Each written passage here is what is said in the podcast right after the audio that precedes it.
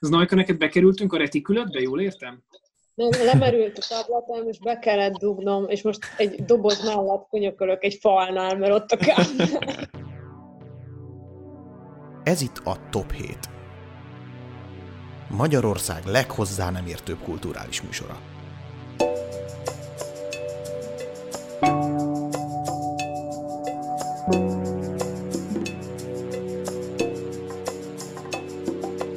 Ez itt egy bónusz epizód, ami azért készült, mert a trónok harcáról egész egyszerűen nem lehet eleget beszélni. Úgyhogy következzen vágatlanul, teljes terjedelmében a több mint két órás beszélgetésünk a sorozat legjobb karaktereiről. Vágjunk bele! Két csodálatos vendégem van ma, egyik csodálatosabb, mint a másik. Nem is tudom, mit mondjak róluk, de mondjanak inkább ők magukról. ABC sorrendben haladok, mint ahogy mindig. Itt van velünk a második legmagasabb magyar színész, a svéd hosszú távfutó, Bán Bálint. Ez nagy szemétség, hogy előre előtted már a, a szavaim egyik részét. Na mondj magadról hét szót. Rögtönzött hétszavas bemutatkozás, amit most sikerült kitalálja, ez a szőke magas férfi felemás cipőben maga. Jézus Isten. Jó, hát... Semmi egyéb.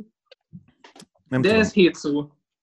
Igen, a, a korosztály, aki hallgatja ezt a műsort, vannak ilyen statisztikáim egyébként, és ja nem, várjál, nem, egyébként a nagy részük mm, mm, azt hiszem 20-30 éves, tehát ők még valamennyire lehet, hogy ismerik ezt a referenciát, amire itt utaltál. Talán. Hát akkor ez egy easter egg. Igen, igen, igen. Look it up, kids! Jó, és vele szemben, a piros sarokban egy... Hm, ja, én nekem mondanom kellett volna? Nem, nem, nem, csak gondolkodtam, hogy mi, mi, hogyan, hogyan vezesselek fel, milyen ö, epikus jelzőt találjak ki, de egyszerűen, egyszerűen nincs. Znajkai Zsófia, így kell mondani? Nagyon, hát mondhatod ilyen szinkron hangosabban is. Znajkai Zsófia. Znajkai Zsófia. Szia Zsófi! Mondj magadról két szót. Oké, okay, szóval elősz, egy kis előszó a hét szóhoz, hogy ezt úgy írtam, hogy, ö, hogy már előtte nagyon sokat szenvedtem vele, jó? Tehát, hogy ez egy sokadik verzió. Természetesen. Nem értek egyet a... Várjál, nem. Várjál, hogy jött. Nem értek egyet a... Igen. Ja, igen, így jön ki a hét nem értek egyet a hét szavas bemutatkozással. Az is jó. hogy lehet... Hogy lehet... Hogy lehetne vele egyet érteni? Ez mit jelent? Ez mit jelent? Na jó. Ö... Hát, hogyha azt gondolod, hogy ez a legjobb módja, akkor nem mutatkozz, hogy hét szót mondtam. Ja, értem. Én sem értek egyet, szerintem se ez a legjobb módja. De ez, ez a kedvencem eddig. Na, hát nem véletlenül.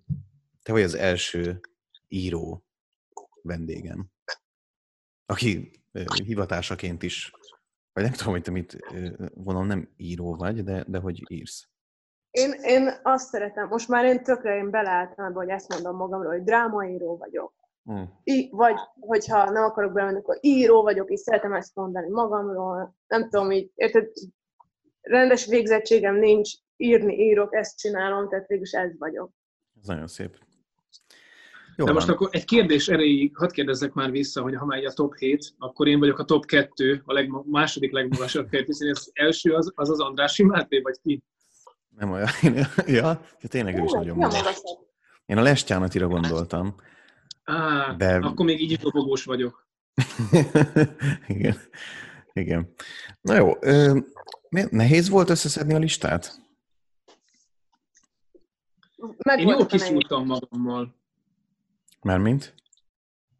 Én, én azt találtam ki, hogy nem egy ilyen, ö, nem tudom, tehát nyilván mindenki egy szisztéma szerint találta ki a hetes listáját, és ez mindig is így van, de arra, én, én egy, kitaláltam egy valamit, amivel, hogyha neki kezdünk, akkor el is árulom, hogy micsoda, és azt szerint tök nehéz volt összeszedni, hogy kiket is javasolnék, vagy kiket ajánlanék, vagy kedvelnék.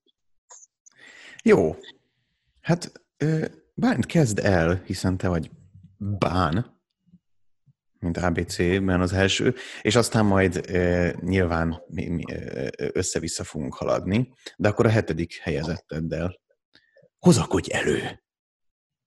Nos, én azt gondoltam, hogy nem így a vagály, kedvenc, dögös karaktereimmel fogok kezdeni, hanem mennyivel izgalmasabb lenne, hogyha nem ezeket ütköztetnénk meg, hanem én egy másik listával jönnék, mi szerint is olyanokkal, akik pici vagy epizód szerepet játszottak csak a trónok harcában, és mégis annak ellenére, hogy keveset vannak, vagy kevésszer vannak, annak ellenére nagyon emlékezetesen a jelenlétük, vagy nagyon emlékszünk rájuk, ahogy, ahogy voltak, vagy azért, mert gyűlöltük őket, vagy azért, mert, mert, mert hú, basszus, az milyen az a mondat.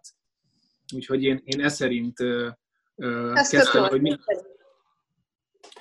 és nekem a, a hetedik ezen a listán, egyszer csak össze fogok kavarodni, mert én ugye nekem úgy írtam, hogy már alapból fordítva, tehát a hetedik nekem ide van írva egy egyes, úgyhogy előbb-utóbb fogok mondani, hogy, olyat, hogy ötödik, de az valójában a negyedik, vagy a harmadik, szóval ilyen fura lesz, de hogy a hetedik az a Gilly nevű szereplő, aki ugye szemnek a, hát a nője, nőjévé válik, és hogy igazság szerint én az első pillanatban, amikor ővel találkozunk, ugye, hát Crester, jól mondom, vagy vagy Crester, valami ilyesmi a, ja, ja, ja. annak a csávónak a neve. Tessék? Igen, Crester. Crester, magyarosan. E, bajba leszek többször, mert angolul néztem, és... Nem, semmi baj, én is angolul néztem. És na minden esetre, hogy ővele ugye úgy találkozunk, hogy az erdő, tehát a, már átmennek a, a falon, és akkor ott, ott, ott megy a portyázgatás, és megtaláljuk ezt a kis, kis királyt ott az erdőben, aki a, hát így van egy ilyen háreme, és akkor megtudjuk, hogy ez a Gilly és az egyik tagja ennek a háremnek, akik egyébként, jól emlékszem, hogy a lányai is közte vannak, és a yep. fiú gyermekeket adja a White Walker-öknek igen, át a igen. pasi, és ezzel tartja meg a saját autonómiáját ott kinn a vadban, vagy hogy nem tudom, valami ilyesmit csinál, és az első pillanatban, amikor megláttam ezt a szereplőt, akkor én azt gondoltam, hogy úristen, milyen rossz választás, mennyire jellegtelen arc, és hogy biztos egy ilyen kiemelt statiszta szerepet tol, és hamar meg fogunk válni tőle. Hát ehhez képest elég szép karriert futott be. Számomra a leg, egyik legmegfoghatatlanabb és legnehezebben kapcsol, hozzá kapcsolódni legnehezebb szereplő, mert hogy mindig, mindig gyengének éreztem, nem láttam, hogy mik a motivációi, folyton itt csapódik, meg, meg, meg szóval ilyen, mindig ilyen kolonc, tök, tök nehéz úgy, úgy vele menni, hogy, hogy úgy elfogad, hogy hát jó, ő, ő ilyen, amilyen, de, de azért tudjuk, hogy mit akar. Hát tökre nem tudjuk, hogy mit akar, igazából életben akar maradni, és így, így ez. Hm. Nekem ő volt a hetedik. De szerintem egyébként uh, emiatt tök jó, hogy az ő neve Gili, tehát hogy ő egy virág és uh, hogy ő pontosan így létezik, mint egy virág, hogy ő csak élni akar, ő csak akarja az életet, és ő, ő tényleg egy virág, akit így meg kell védeni, vagy akiről így gondoskodni kell. Ez tök jó. Tök jó. Érdekes, hogy a... ti olvastátok a könyveket? Nem. Én az elejét olvastam csak sajnos, de az annyira jó. Én mind az ötöt olvastam, annó dacumál, és a, csak most eszembe jutott, hogy a Gilinek ott egy kicsit más szerep is jut, mert ott van valami olyasmi, hogy amikor a személyek elindulnak, hogy a szem tanuljon a citadellán. Szem tanul? Jól értem? akkor, akkor ők ott megmentenek egy gyermeket, hogy elcserélik a, a Gilinek a csecsemő gyermekét egy másik csecsemővel, aki a talán a Mans Raidernek a gyereke, vagy valami ilyesmi, azt hiszem, mert hogy a vörös nő ott éppen abban van, hogy valami királyi vért akar szerezni, és annak érdekében, hogy igen, igen, és, és nagyon hosszasan... Aki a Kreszter által megtermékenyített gyerek, akit a szemmel szülnek meg, igen. azt elcserélni? Igen. igen. Wow! Szemmel szülnek meg. Igen, és ö, ö, utaznak a hajón, és, és Gili csak zokog és zokog és zokog, és a szem nem tudja, hogy miért, és egyszer csak rájön, hogy azért, mert beleegyezett, hogy cseréljék el a gyereket, és ő megmenti azt a másik csecsemőt, akit meg akarnak ölni. Szóval, hogy ott így... Gili... De ott ez így meg van indokolva, hogy a Gili hogy jut erre a döntésre? Nem, azt az, az nem látjuk. Azt nem tudjuk. A John valahogy meggyőzi, gondolom, egyszerűen azzal, hogy kérlek, ne hagyd, hogy ezt a királyi sarjat megöljék, vagy nem, el nem tudom képzelni. Na mindegy, wow. csak ezzel kap egy ilyen új dimenziót a karakter, de hát ez persze Igen. a sorozatból kimarad. De ez még erősebben alátámasztja azt, amit mondott a Bálint, hogy ő tényleg egy sodródó. Abszolút. Figura, tehát, hogy, hogy nem az van, hogy ő ezt így végigérvelte, hanem azt érezte, hogy muszáj, mert valaki azt mondta neki. Igen, igen, igen. És aztán Pre- fáj. Igen. Tragikus. Hát, azért nekem is volt egyébként egy, egy rendszer, ami szerint válogattam. Én igyekeztem úgy válogatni, tehát a nyolcadik évad számomra egy teljes eltévejedés. Nagyon, nagyon sok történetszálat szerintem borzasztó rossz irányba vittek, de kb. azzal, hogy véget ért az irodalmi alapanyag, nagyjából így minden elkezdett valahogy rossz irányba haladni, és következetlenné válni. És én megpróbáltam azokat a karaktereket összeszedni, akik a kedvenceim, és amellett végig konzisztensek tudtak maradni. Még a sorozatban is. Igen. igen. De Igen. például, nem haragudj, ezt közbe kell vetnem, de például ezzel elveszíted a legjobb szereplőt a negyedik évadig, a Tyrion. Te elveszíted a Tyrion, mert ő a, maradt a legkevésbé konzisztens, és ő Meg... annyira jó figura volt. Én azt mondtam, hogy hát igyekeztem, igyekeztem így válogatni, de nem sikerült. Nem sikerült, mert volt olyan, akit egyszerűen annyira imádtam, hogy, hogy, hogy még ezt sem tudta elvenni tőlem. Na de, de azért nagy részük. hát igen. Ja, mert te nem is nézted meg a nyolcadik évadot. Nem, én, én megnéztem a hetediket, és annyira láttam, hogy mi van, láttam, hogy mi lesz, és amikor a nyolcadik kijött, akkor csak így olvastam, csak, mm. tudod, csak kritikákat, és tudtam, mm. hogy oké, okay, azt csinálták, mindenkit elveszítettünk, mindenki semmilyen lett, senkinek nem lett íve, minden a semmibe ment faszon fogja megnézni.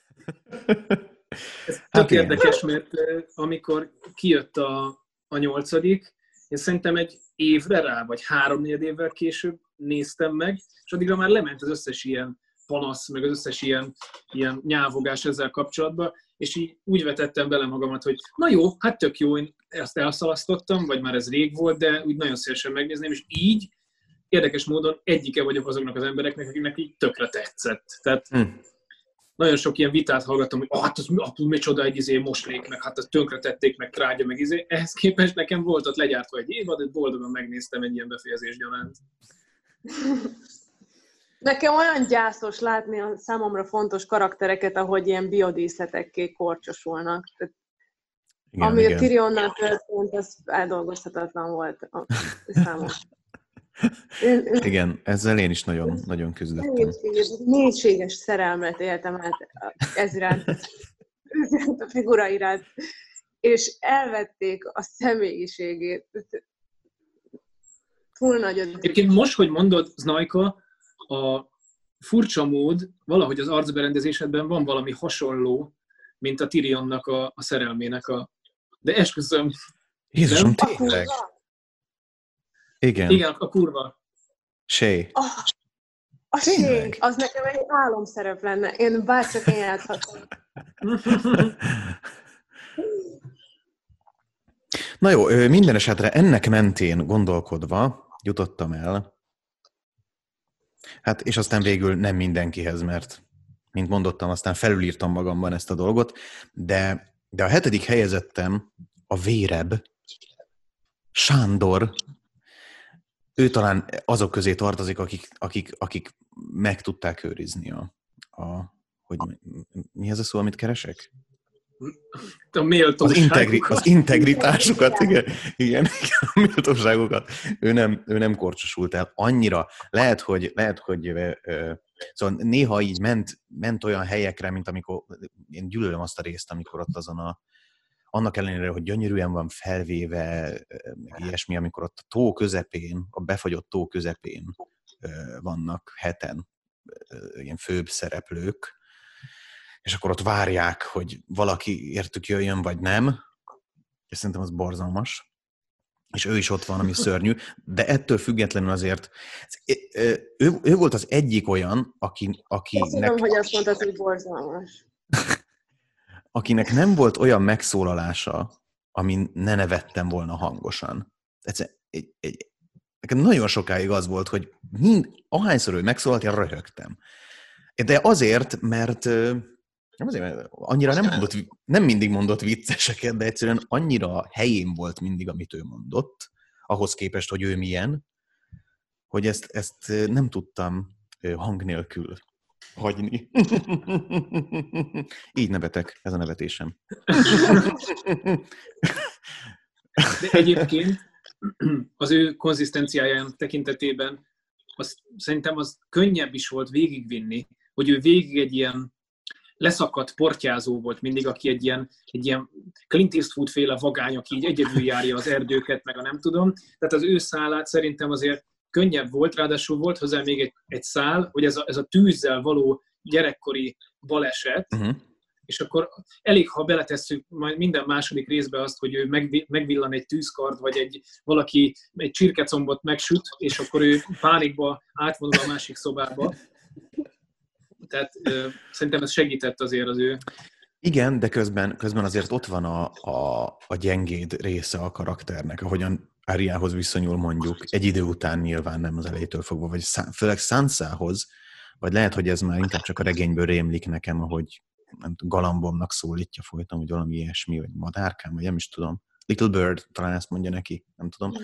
hogy ö, ö, közben meg van ez a, ez a ez az oldala is. És, és ráadásul ezt a színészt is nagyon adom. Nagyon-nagyon adom. Szerintem is kurva jó az a színész. Szabad csúnyán beszélni? Hát jobb, ha nem, de nem haragszunk meg nagyon.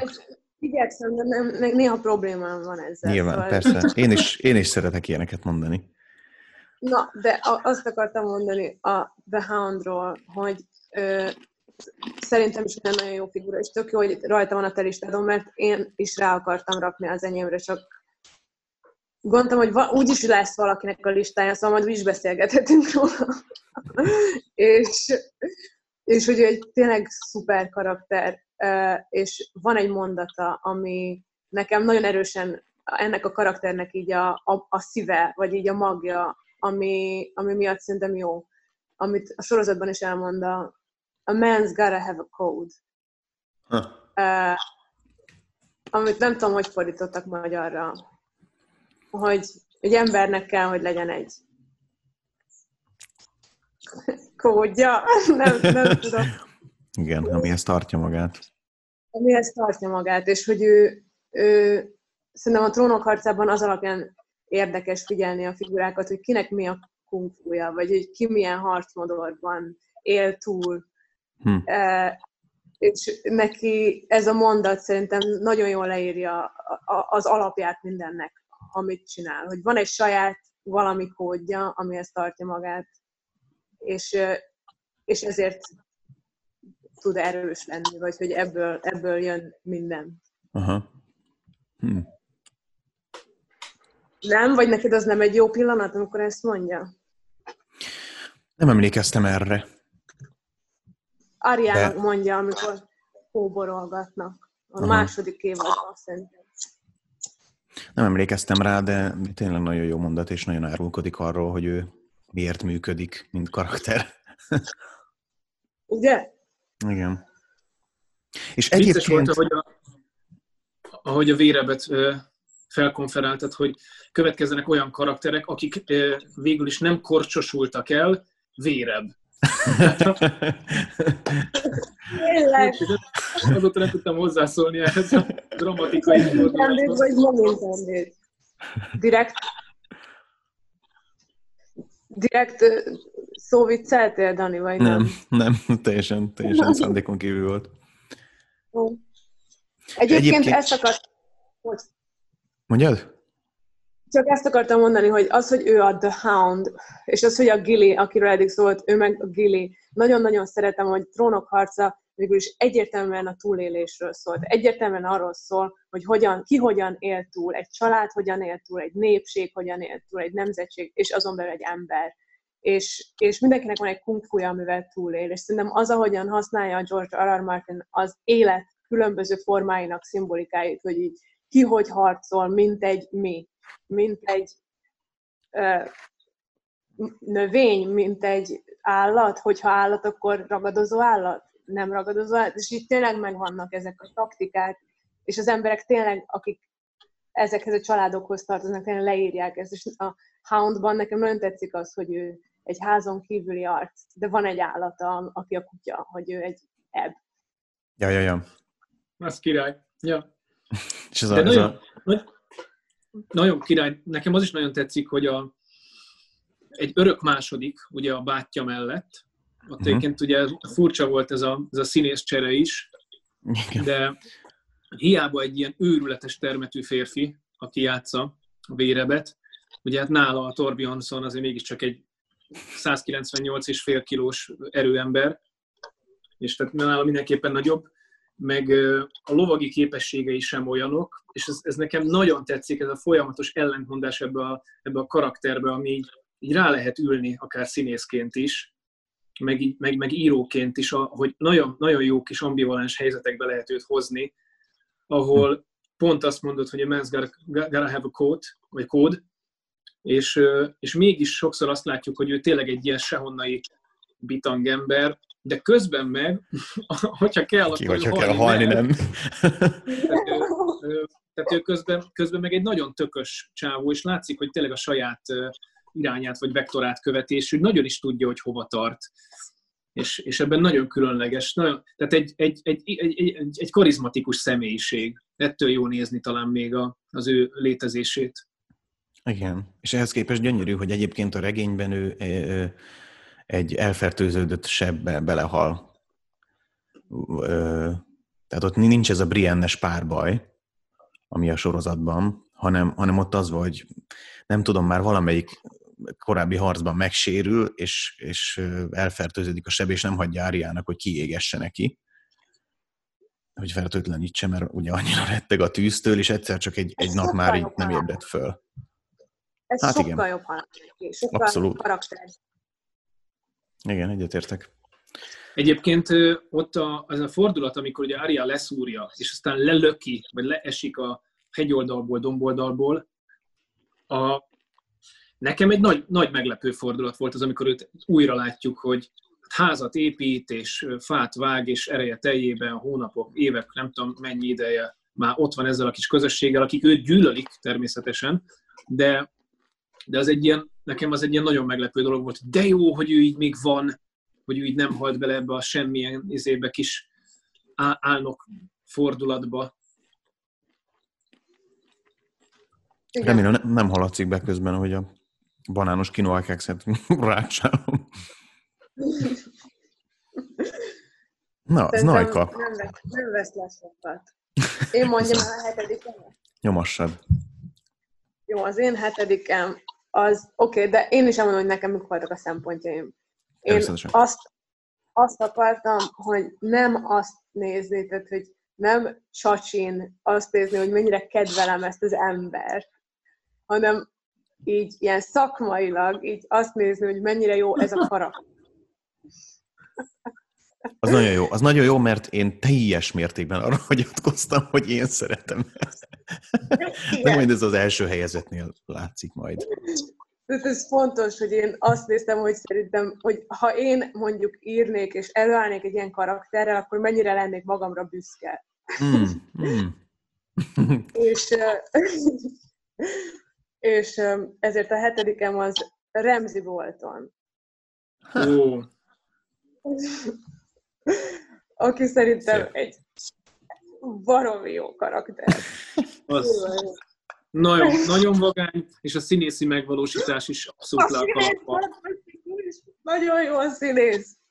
Nagyon. És mindenképpen a szempont volt, hogy olyan figura legyen, aki, hogyha megjelenik, a, amikor odavágunk egy olyan jelenetre, ahol ő van, akkor menjen föl bennem az izgatottság szintje, hogy így, ú, hmm. most mit fog vagy mit fog mondani.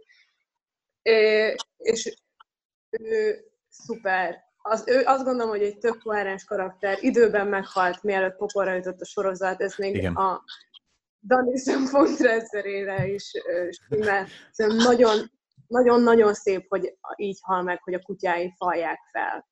Hmm. Mert ugye ő, ő neki az egész lénye. Nagyon tetszik, hogy egy olyan házból van, aminek a szimbóluma egy megnyúzott ember.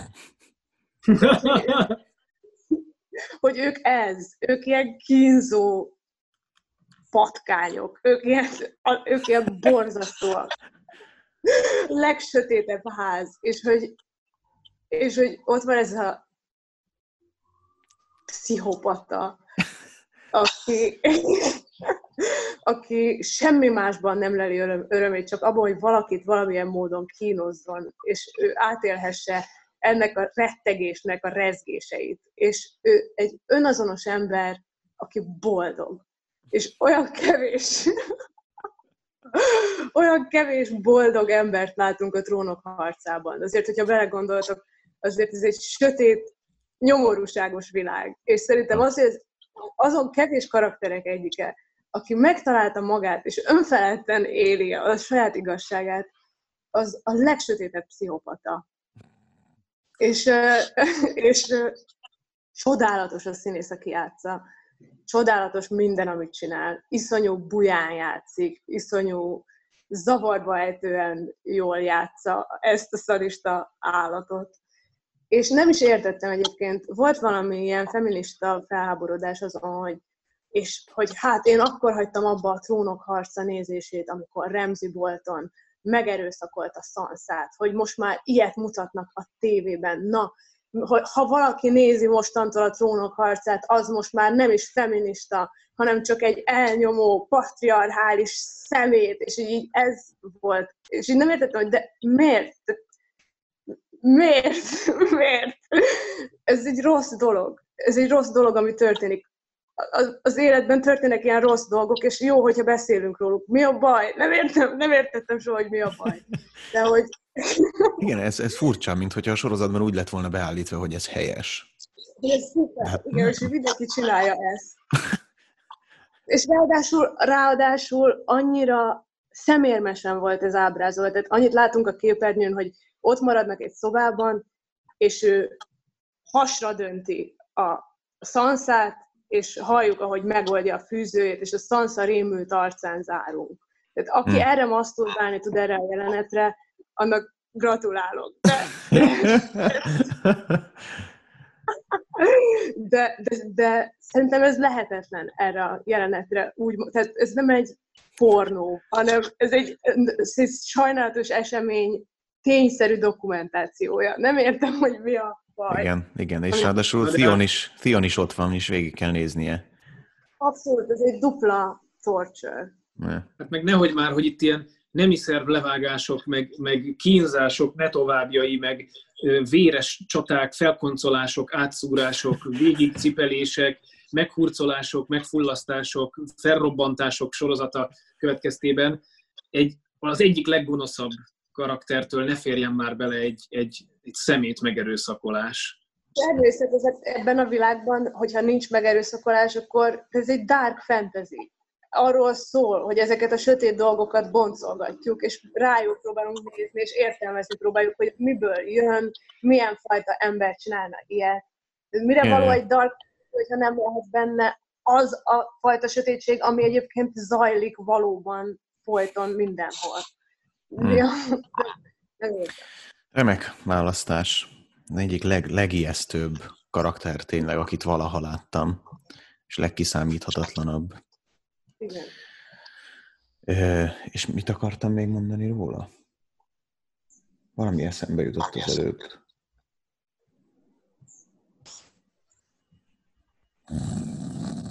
Ja, igen, tudom, hogy amikor, amikor beharangozták a Euron Greyjoy-t, ez a Dán színész azt, azt mondta az egyik ilyen promo videóban, hogy Ramsey Bolton hozzá képest kismiska.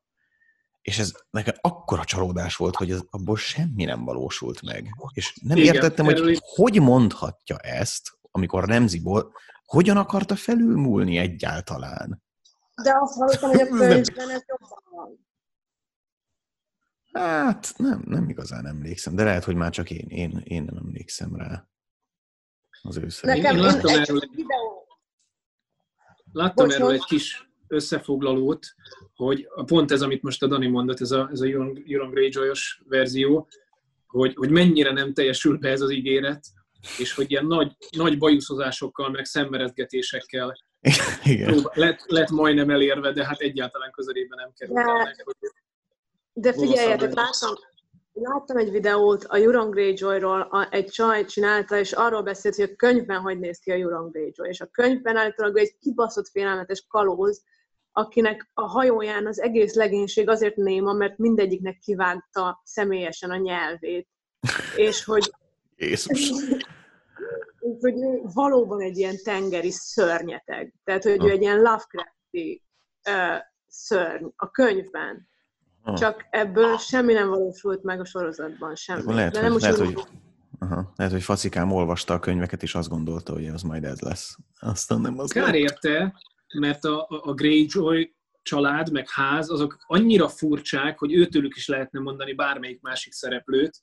Igen. Tehát kivéve a Theon, de az összes többi annyira ilyen nagyon feláll a szőr a hátadon karakter, tehát amikor ők színre kerülnek, akkor abszolút megborzongsz, és azt mondod, hogy ja, itt most mi fog történni, édes Istenem, még, még ki lesz most hátba szúrva, leköpve.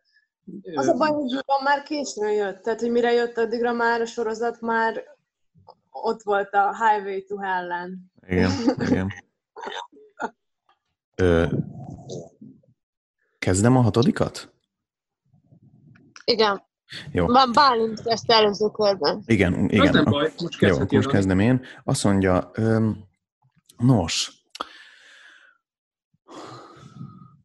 ez az a karakter nekem a hatodik helyezettem, aki, akinél talán a legnagyobb pálfordulás következett be. Pontosabban, vagy nem is annyira pálfordulás, hanem inkább a, a, a nézői megítélése fordult át ö, nagy ellenségből szimpatikus karakterré.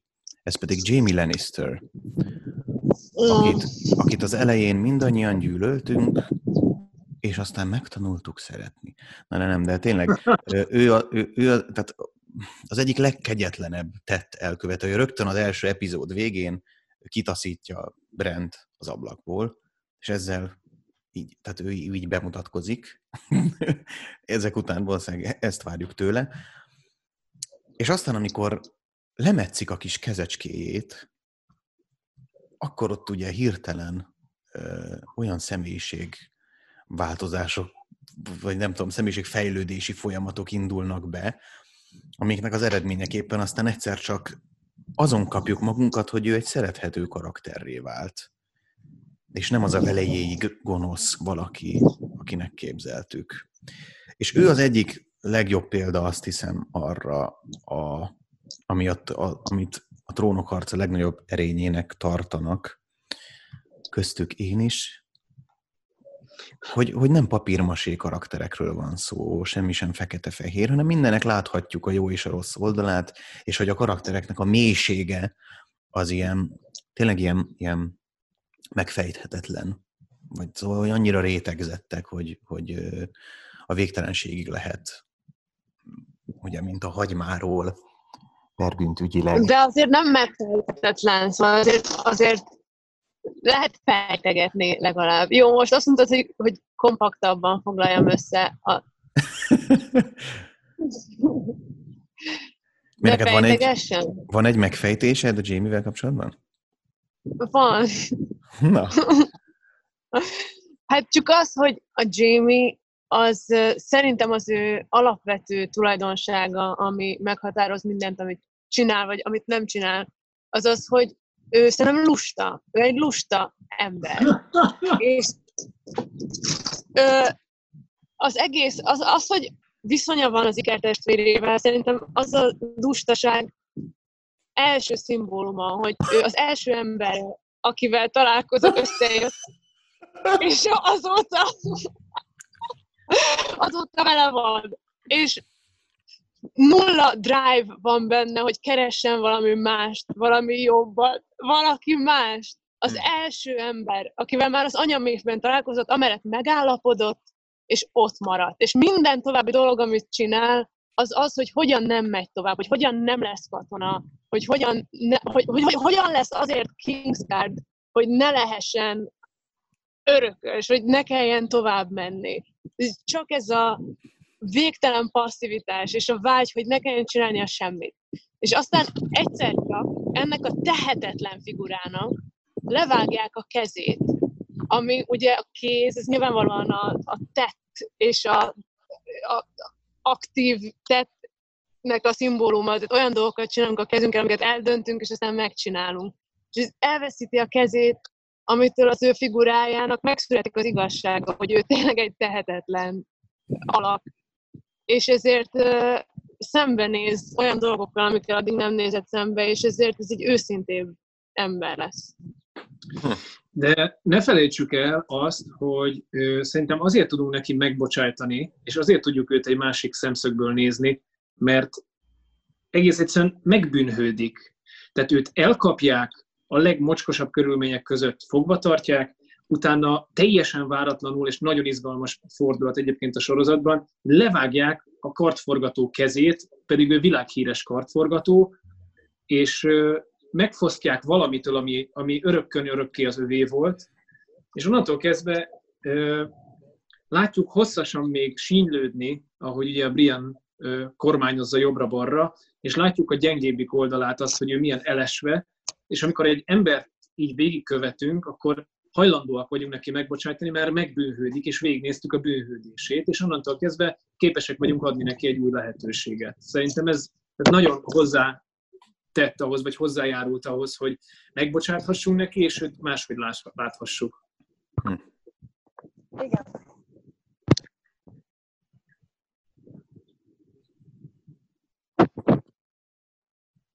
Ennyi.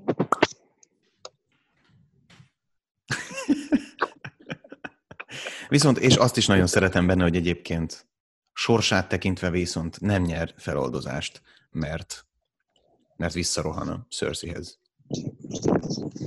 Egy Jó, ez a kis dilemma is benne, hogy ő most hogy döntsön, hogy melyik szerelem legyen, meg hogy legyen az ő életében. Az egész szintén nagyon két, két oldalú, visszás nagyon a karakter, és szuper ezt látni, hogy nyüglődik, szenved. Nagyon jó az egész. Amúgy ez is tulajdonképpen a lustaságáról árulkodik, vagy ahhoz, ahhoz köthető Igen. végül is. Igen. Hogy azt mondja, hogy hát nem tudom, ez azért, oké, itt van ez a Brian, de azért ezzel nagyon sok meló lenne. Nem, nem. Igen, inkább, mindig azt, inkább ő mindig azt a megfejtést választja, ami a kisebb ellenállás felé van. Hogy, ami, amit éppen könnyebb. Érdekes adalék, most én leszek ez a kis fun fact szolgáltató, én kis triviákat megosztok a, a, a regényekből, hogy a sorozatban ugye Bron kezdi el tanítgatni őt, miután levágják a kartforgató kezét. A könyvben viszont Ilin Payne, a, a néma hóhér tanítja őt balkézzel vívni, azért, hogy ne, hogy, hogy ne tudja elárulni senkinek, a, tehát hogy neki nincs nyelve a hóhérnek, ezért nem tudja elmondani senkinek, hogy amúgy ezért Béna Jamie tanul vívni. ja, ez tök jó. Ez tök jó. Ilyen népmesei touch. Igen, igen. Amúgy a, a, a népmeséhez kapcsolódva a, a, a, a népi irodalom az nagyon erősen jelen van, mert az összes ilyen becenevet, mint ez a Kingslayer, meg a Véreb, meg ezeket mind a nép adja ezeknek a figuráknak. Ez nagyon tetszik egyébként a Jamie karakterében, még hogy ő a Kingslayer. De hogy az egyetlen dolog, amiről, amit ről őt elnevezték, és ahogy hívják, az jóval a történetünk kezdete előtt játszódik. Tehát, hogy igen, ő, igen. amikor elkezdik a történetünk, egy been. Ő már ilyen, ő tulajdonképpen a történet Bojack horseman Hogy így. Jaj, de jó, majd téged hívlak, hogyha Bojack Horseman lesz adás. Úristen, imádom a Bojack Horseman, szeretem a legjobban az egész világon, minden jobban szeretem. Na, tovább. Nos, hát az én hatodik jelöltem egy olyan figura, aki, akinél őrületes reaction videók látták el a YouTube-ot annak idején, amikor a harmadik ö, évad kilencedik epizódja kijött, ami nem is az évad záró epizód, de basszus, a, kilen, tehát a tizedik ahhoz képest az volt, hogy így, hát abban is történt valami nem érdekes, de a kilencedik olyan volt, hogy nekem pont Király Dani javasolta, hogy hát vegyem fel a reaction videómat, és ugye nem tudtuk, hogy hol fog bekövetkezni a fordulat, ezért az elejétől kezdve rögzítettem. És ilyen szájtátott, riadt, pánikba esett embereket lehetett látni YouTube-on is, akik üvöltenek. Nekem csak a szavam akadt el, ez ugye a méltán híres Red Wedding pillanata, ami egy top 7 második adásához tartozna, mint esemény, de itt én a, én a szereplőt szerettem volna, neve szerint Walder Frey, Lord Walder Frey, aki ugye a Riverland lordja, hm. és a Frey házhoz tartozik. É, és ővele egyébként nagyon keveset találkozunk. Én úgy emlékszem, hogy két-három epizódban láthatjuk őt. Igen, nem, nem, nem, valószínűleg. Meg aztán egyszer még ugye, amikor lemészárolják az egész Frey családot, akkor még látjuk. És egyébként az is egy marha jó fordulat. Most nagyon visszahallom magamat.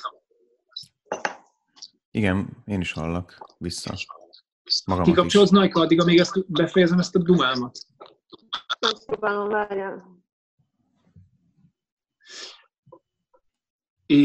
Az ő halála is egy ja. nagyon epik, epik pillanat, amikor a már ezerarcúvá változott, vagy, vagy, vagy praktizáló assassinként Aria egy ilyen bejáró nőt testesít meg, és elviszi neki a húsos pitét Walder Freynek, és akkor kérdezi a, a, a Lord, hogy mégis hol vannak a, talán a gyerekek, vagy nem tudom hol, de még itt kéne lenniük, miért nem jelentek meg ezen, ezen az ebéden, vagy nem is tudom, valami ilyesmi a pillanat, és mondja neki a, a szolgáló lány, akit még nem látunk, hogy Aria, hogy hát, hogy itt vannak. Hát de hol, hogy, hogy, hogy, hogy itt vannak, és az asztalra mutat, hogy itt vannak, uram.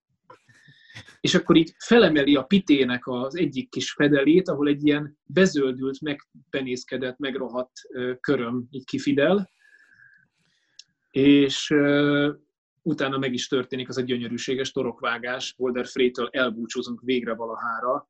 A rohadék, és itt, itt egyébként ilyen kis epic behind the scenes megemlítés, hogy a, ugye Rob Starkot is elveszítjük a Red Weddingen, akit Richard Madden alakít, akit most talán a Bodyguardból ismerhet legjobban a világ, és érdekes módon nekem lehetőségem nyílt Richard Maddennel találkozni és forgatni két forgatási napot egy sorozat, vagy egy két részes tévéfilmben, amikor még az egyetemre, a Színművészeti Egyetemre jártam színészként, a, a, ez egy első világháborús anyag volt, és ez a Richard Madden, aki Rob Starkként meghal a harmadik évad kilencedik epizódjában, egy nagyon jó fejcsávó, és a szívem összetört, hogy őt nem fogjuk tovább látni a sorozatban.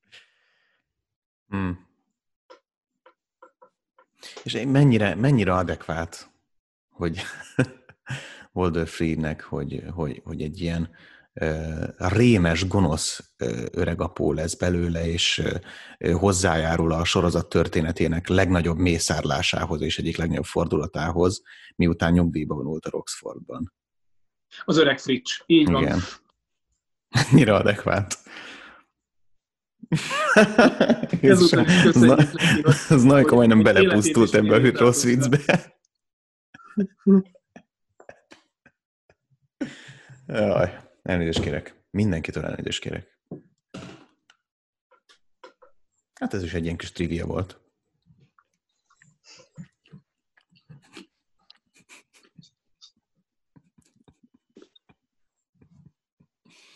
Következhet a Daninak a hatodik. Hogyha a nevetést képes abba hagyni. Én már elmondtam. Ja, bocsánatok, az Najkának, elnézést. Igen. Igen. Uh, Marjorie Tyrell.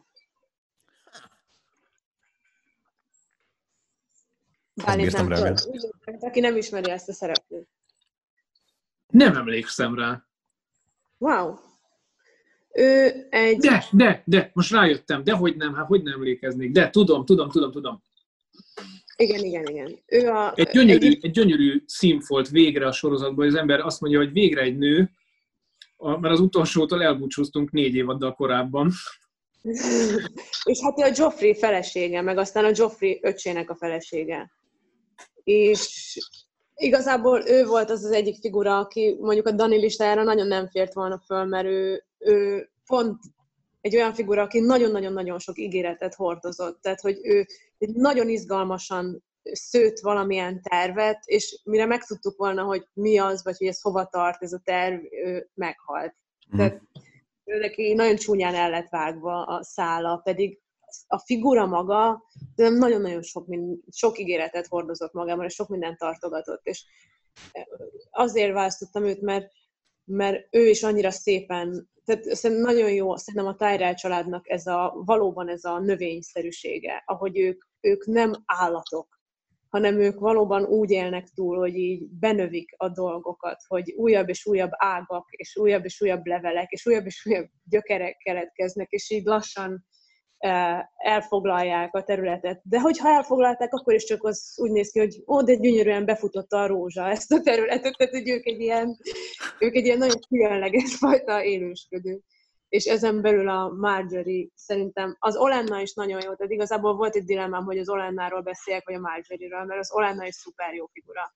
De a, az Olenna, ő ennek a növény szerkezetnek jobban egy ilyen gyökér, vagy egy ilyen hagyma része, aki ül egy kertben, és jönnek ki belőle a szálak. A, a Marjorie pedig azért érdekesebb, mert ő egy ilyen futószára ennek a hmm. növénynek, aki megy és így csinálja a dolgokat, és bár az van, hogy tényleg így ahol jár, ott ilyen jobb dolgokat hagy maga mögött, tehát meg lesznek etetve az árvák, a, meg lesznek dicsérve a királyok, hogy milyen délcegek, meg mindenki, mindenki így kap egy kis áldást tőle, de közben látjuk, hogy az irány, amiben megy, az egyértelműen az ő saját érdekeit szolgálja, és ez nekem tök érdekes volt, hogy na és mik azok az érdekek, vagy tudod, hogy és, akkor mi, és mi?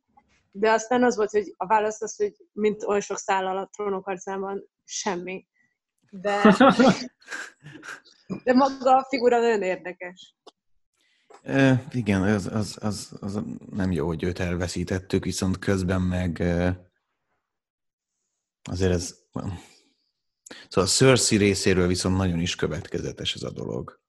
És az egyébként nagyon szép, hogy a, hogy a Marjorie volt egy olyan figura, aki, akinek a, az óriási, intrikus Cersei Lannister csak úgy tudott gátat szabni, hogy atombombát dobott rá gyakorlatilag.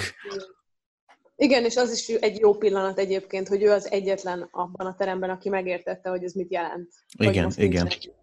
Igen. És ez nekem ja. nagyon szimpatikus ebben a csajban, hogy nagyon okos. Uh-huh. Hogy ő nagyon okos. Hogy az egyik legokosabb figura. És, és ezért egyszerűen csak sajnáltam, hogy, hogy de mivel, ho, mivel bontakozik ki? Oké, okay, hogy legyőzi a Cersei, és végül el tudom fogadni, hogy ebben a világban a Cersei legyőzik a Marjorie-ket de akkor már bár csak akkor győzte volna le, amikor már legalább egy sejtést kaptunk abból, hogy mi a Marjorie-nek a végcélja. Tehát, hogy ő mit akar, mi az a világ, amit ő meg akar valósítani. Aha. Érted? Aha. Igen. De amúgy, ja, a figura az, és szép a halála egyébként tényleg. Csak korai. Igen. Nagyon szép, ahogyan vissz, visszajön abból a veremből, ahogy be, be lett hajítva. Igen. Nem is Igen, tudom, és milyen vádakkal. Tényleg az a figura, akit akárhova raksz, ő onnan ki fog nőni. Tehát, hogy ő, ő neki hm. meg lesz az útja. Hát már az is, ahogy a, a Joffreyhoz nyúl, ahogy az ő ügyéhez, Igen. akit gyűlölünk az első pillanattól kezdve, és ahogy ezt a csávót elkezdi irányítani, megszelidíteni, olyan bájjal, olyan kecsel nyúl hozzá, olyan nagyon jó kis, nagyon jó kis színészi alakítás is egyébként, de úgy megszereted az egészet, hogy wow, mikre, mikre nem képes. Szuper ez a csaj, aki játsza, mert tényleg az van, hogy, hogy látod, hogy mit csinál, és látod, hogy annyira kellemes körülötte lenni, minden, amit mondok, arra azt mondja, hogy jó, mindent jóvá hagy, azt mondja, hogy, hogy én csodálatos vagyok, és lehet, hogy hozzám fog később érni. Hát ez fantasztikus. és, és végül az van, hogy az van, amit ez a csaj akar. Hm. Without mistake. Még egy, még egy gondolat a, a, a kettőnk választottjához, mert ugye a, enyém volt Walder Frey, és hogy valahogy ott tanítja meg a sorozat a, a nézőnek azt, hogy te csak ne bízzál semmiben, és ne legyél biztos semmiben, mert bármikor kivehetjük, a, a, a, vagy kihúzhatjuk alól a szőnyeget, bármikor elvehetjük bármelyik szereplőt, mert egészen addig elelveszítünk egy-egy szereplőt, de úgy látjuk, hogy csatába keveredik, vagy a martalócok egy ilyen portyázáskor úgy látszik, hogy hát ő itt meg fog halni, nem tudom, de onnantól kezdve, és a Marjorie is ilyesmi, hogy úgy amikor meghal, akkor azt érzed, hogy á, basszus, de közben addigra már meg vagy tanítva arra, hogy ha á, ne kapcsolódj el, ne kötődj te senki ez igazán, mert el fogod veszíteni előbb-utóbb. Úgyhogy, ja. Igen, igen. Jó, Znajka, durran, durrans be szerintem az ötödik helyezetteket. Jó, az hátulról a harmadik, ugye? Egy, Excuse me? 7, 6, 5, igen, igen. Igen. igen. Szóval az ötödik nálam uh, Cersei Lannister, mert az egy fantasztikus figura. és csodálatos az a színésznő, amit csinál, és csodálatos, amik írva vannak. Az az egyik első beszélgetés, ahol a Cersei és a, a Robert, vagy a Robert az, az első király, a férjem, Baratheon. Igen igen. És Robert Baratheon megbeszélik a házasságukat. És arról Igen. beszélnek, hogy mit tart össze ezt a királyságot. És azt mondják, hogy a házasságunk, és, és, és nevet. és körülbelül a házasságukban először nevetnek így együtt valamint. és csodálatos. Nekem a Cersei-ben csodálatos az, hogy, hogy, hogy ő tulajdonképpen egy hisztérikus két éves kislány. Csak csak egy olyan hisztérikus két éves kislány, akinek nagyon-nagyon szép ruhái vannak, nagyon jól tudja tartani magát, nagyon szépen tud beszélni, és az egész így teljesen fel van öltöztetve egy felnőtt királynőnek, de hogy ő, ő egy hisztérikus két éves kislány. Ő is teljesen benne ragadt ebben a kapcsolatban a kertesójával, teljesen visszamaradott, és, és iszonyatosan nagy bajban van. És nagyon vicces, ahogy ezt, ezt a hisztériát így kiterjeszti, és kiterjeszti, és kiterjeszti, addig, amíg föl nem robbantja az egész királyságot, ami, ami tök jó, mert a, a Littlefinger mondja egyszer, uh, nem a, Little, a Littlefingerről mondja egyszer valaki, azt hiszem a Varys, hogy uh, he would blow this whole kingdom if he could be king of the ashes. Mm. És ez egy nagyon jó mondat, amit megjegyeztem, és a, végül is a Cersei lesz a king of the ashes, hogy ő lesz úgy királynő, hogy ezt úgy ért el, hogy... Szóval hát igen, az az utolsó epic fordulata, hogy fel, felégetődik Daenerys által, ugye King's Landing, az is azt, azt mutatja, hogy ez két olyan vehemens nő, aki egyik se hajlandó engedni, pedig mind a kettő már bőven túlmutat az észszerűség határain. Uh-huh, uh-huh. Igen. És a cersei a hübrisze talán ez a hogy mindent, mindent megtesz a gyerekeiért. A narcisztikus nőnek egy ilyen tökéletes arhetipusa. Igen, igen. Ja, és egy fun fact, csak, hogy a, amikor a Fekete Ádámmal lógtunk folyton, akkor ő, én mondtam neki, hogy így bizonyos emberi érzelmeket így nem tudok felismerni, vagy így nem tudom, hogy mikor van az, és hogy ettől így zavarba jövök. Például az irítség. Tehát, hogy nem tudom soha, hogy mikor van az, hogy valaki azért mond dolgokat, mert irigy. Mert nem ismerem fel ezt az érzelmet. És a Fekete Ádám azt mondta, hogy nézzem meg a Cersei Lannister arcát. És hogyha valaki olyan arcot vág, amit vághatna a Cersei Lannister, akkor irítség. És ez, és ez tökéletesen Ez nagyon szép. És ez működik. Működik, az a durva.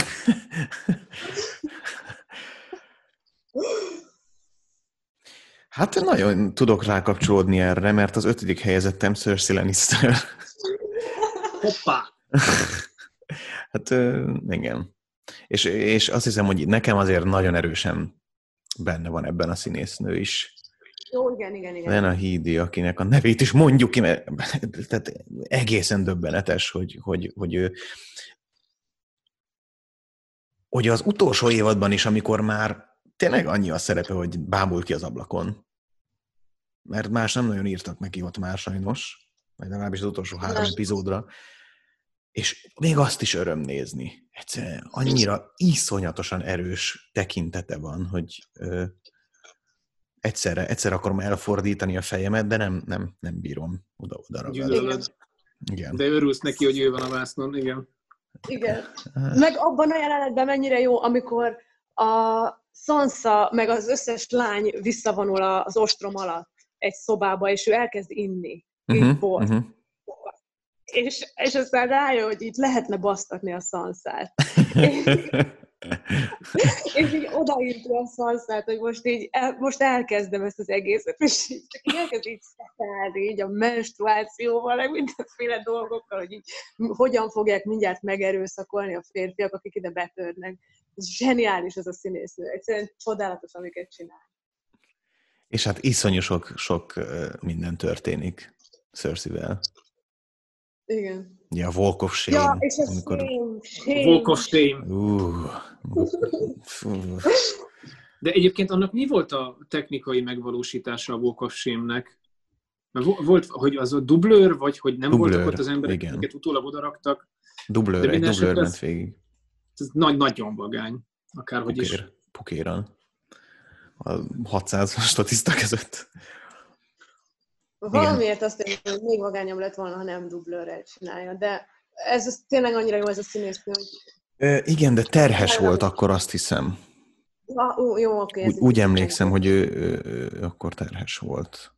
Most jó, nem, nem vagyok biztos, de mintha. Ez megindokolja nekem. Igen. Az teljesen más jelent, ha terhesen csinálja. Hát igen. igen.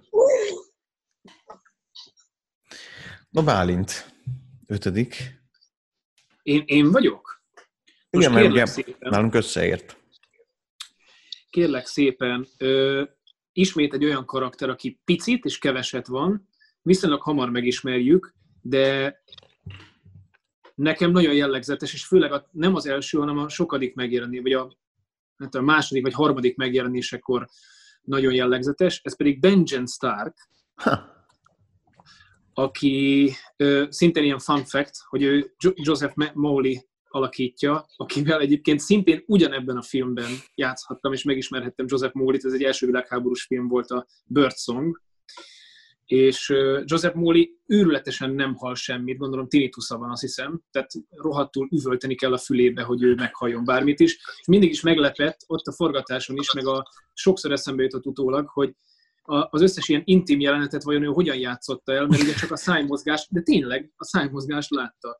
Benjamin Starkot az első epizódban megismerjük, és azt, azt mondja Jon Snownak, hogy te most nem tudsz csatlakozni ehhez a vacsorához, mert nevelő anyád azt mondja, hogy csak a Starkok lehetnek ott, és mivel te nem vagy Stark, te most nem tudsz ezt csatlakozni, de látjuk, hogy ott már egy ilyen nagyon befogadólag van a, a Jon Snow-val, és hogy ők nagyon jóban vannak, és egy nagy szeretet van köztük, és ő az első, aki invitálja, hogy csatlakozzon a Night's Watchhoz, mert hogy az milyen vagány, meg ott úgy, úgy vagy férfi, ahogy vagy, meg mit tudom én, az egy milyen magasztos ügy. És itt el is búcsúzunk aztán egy hosszú időre a Benjamin Starktól egyébként. Ja, évadokkal később tér csak vissza. Igen. Mm. És néztem egy ilyen furcsa konteót, hogy ő először akkor tér vissza, amikor valahogy az erdőben közlekednek, hát meg nem mondom, hogy hol, a, a, a John, John Snow-t ö, azt hiszem, hogy már nem csak ilyen félholdként látjuk, hanem látjuk még őt hamarabb, Aha. de hogy mikor, azt most már nem emlékszem pontosan, és ebben a Conteóban az, az szerepel, hogy van egy mondat, amit, amit mond Benjamin Stark Jon Snow-nak, hogy hidd el, neked élni kell, és ez egy nagyon fontos dolog, és higgy abban, hogy te milyen fontos vagy, és, és bíz bennem. És ez a Conteo azt állítja, hogy Benjamin Stark, akinek a testvére volt, ugye Ned Stark, ők ketten megosztották egymással azt a titkot, hogy a, a Rhaegar Targaryen gyermeke valójában a Jon Snow, és hogy ő lesz az örökös, és ő lesz a vér szerinti következő és utolsó, vagy aktuális regnáló király. Aha. És erről ő sem beszél soha, hogy Ned Stark sem, de ezekben a mondatokból, amilyen bíztatólag lép fel mindig a Jon Snow-val, és amilyen szeretettel és örömmel fordul hozzá az összes jelenetben, amikor ők találkoznak, ezt, ezt gondolják, hogy, hogy az valószínű, hogy ő előre tudja ezt a dolgot. És ehhez még hozzájön az, hogy ővel az történik, ugye, hogy meg, meg uh, szíven szúrja egy White Walker, és elkezd átalakulni ő is White Walkerré, de mielőtt még bekövetkezhetne, ez a Children of Woods, vagy valami ilyesmit, ez valami Children of the Forest. Children of the Forest, uh, megmentik, és úgy stagnáló állapotba helyezik ezt a, ezt a, ezt a dolgot, egy ilyen úgy, hogy azt hiszem, hogy ők is újra, újra szíven szúrják Dragon glass vagy valami ilyesmi a folyamat, és a kettő között ragad, tehát pont nem ember már, de pont nem Night, vagy White, White Walker, Aha. és pontosan nem tudjuk, hogy ő hol van, hol tölti az idejét, kint van-e a, a, a, a, a falon túl, vagy, vagy mit csinál, de a, ugye az az utcsó megérkezése neki, hogy amikor ilyen nagyon szorult helyzetben vannak már a fal túloldalán a Jon Snow-ék, akkor belovagol, egy ilyen elképesztő epikés vagány, ilyen tüzes buzogány, nem is buzogány, ilyen láncos buzogányjal, mint egy ilyen tűzzsonglőr, és ugye így a ködből előlovagol egy ilyen csukjás ember, akinek ott van a kezében egy ilyen világító gömb, amivel így öli a, a White Walkereket, nagyon vagány. Leszáll a lóról, Jon Snow harcképtelen, és azt hiszük, hogy ugye most valaki meg fogja ölni, leveszi a csukját, meglátjuk a rohadó arcát Benjen Starknak, felrakja Jon Snow-t a lóra, és azt mondja, hogy te fontosabb vagy nálam, te neked még élni kell, és hidd el, hogy ez minden így megint rendben lesz, és hogy rajta induljon a ló, nem tudom, és ő ugye ott marad, és feláldozza az életét. És akkor e- emiatt, emiatt a két fontos dolog miatt gondolják azt, hogy, hogy Benjamin Stark mindent tudott erről a, erről a vér, vér viszonyról, vagy erről a kapcsolatról. Ja, igen, a Benjen stark is az a bajom, hogy ő is egy érdekesebb karakter. Tehát ő is több, többet érdemelt volna, azt érzem. Vagy hogy így több ígéret volt benne, nem?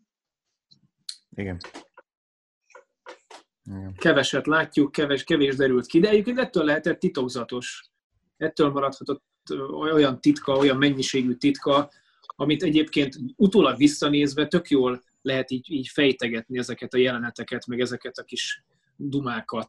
Tehát szerintem van, van benne valami kis, kis rejtély, ami nem is... Tehát, hogy valahol rossz, hogy ő belőle nem kaptunk többet, de valahol meg tök jó, hogy, hogy így...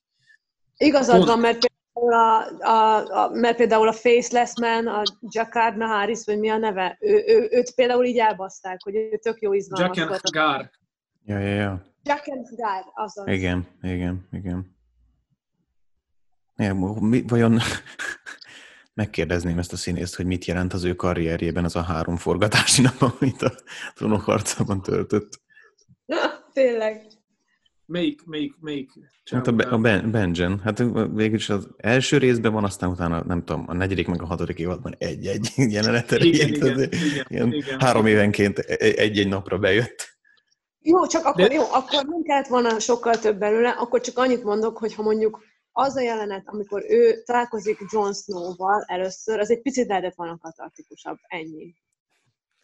De az elején még, még nem is tudták, hogy mit akarnak. Én szerintem, a, tehát amikor legelőször találkozik, az az első epizód, én úgy emlékszem. Igen. És hát még nem is ismerjük a szereplőket, még csak így kapkodjuk a fejünket, hogy itt van ez a törpe, be van baszva, ő, ja, ja. átmegy A-ból B-be, nem tudom, akkor ott van a másik, azt se tudjuk ki kicsoda, az, egyiket, az egyik az egy fattyú, de miért, akkor most megértjük, hogy mit jelent a fattyú, de akkor miért karolta föl a, az apa. Tehát, hogy mindent úgy puhatolózunk, hogy ez egy ilyen nagyon katartikus jelenet, én szerintem akkor az van, hogy kikapcsolom a tévét és csókolom. Nem, nem, de csak figyelj, figyelj, figyelj. A, amikor a, a Ned Stark ő elbúcsúzik utoljára a Jon Snow-tól, akkor azt mondja, hogy megígérem neked, hogy amikor legközelebb beszélünk, elmondom neked, hogy ki volt ez, vagy beszélek neked az anyádról. Igen, igen. És aztán értemszerűen meghal, és a, a naív olvasó, a, aki azért már olvasott valaha valamit, azt gondolja, hogy bazd meg ez a szál, hogy akkor ezt most megtudjuk, hát ez csak max a Benjen lehet. És akkor ezzel a várakozással, vagy a Benjen iránt, és vagy és vagy, és aztán találkoznak Jon Snow-val, az utolsó szál, ami elvezethet ide, és Jon Snow, és ez egy picit, érted? Csak egy kis valami. Igen, de minden alkalommal úgy van, hogy nincs idejük ezeket kivesézni, mert valaki rohan valahova, valami elől üldözve van, és ez tök jó, mert az van, hogy egy ilyen suspense marad végig. Hát Én most megvédem Benjen Starkot, és megkérem magamnak. Hát jó.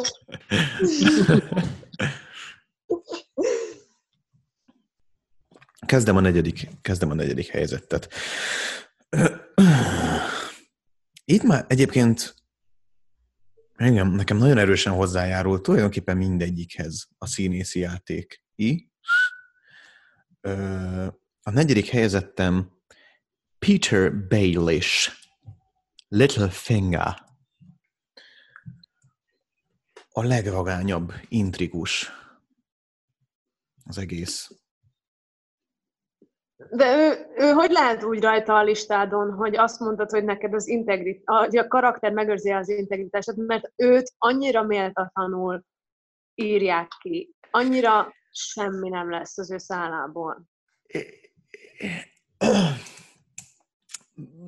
Igen, de én nekem tetszik az, hogy ő, ő az ő hübrisze, imádom ezt a szót, tehát, hogy, hogy a, saját, a saját, saját tanítványa okozza a vesztét. Én nekem ez nagyon tetszik. Az, hogy Jó, De az elején olyan zseniálisnak tűnt, ahogy ő tervezett.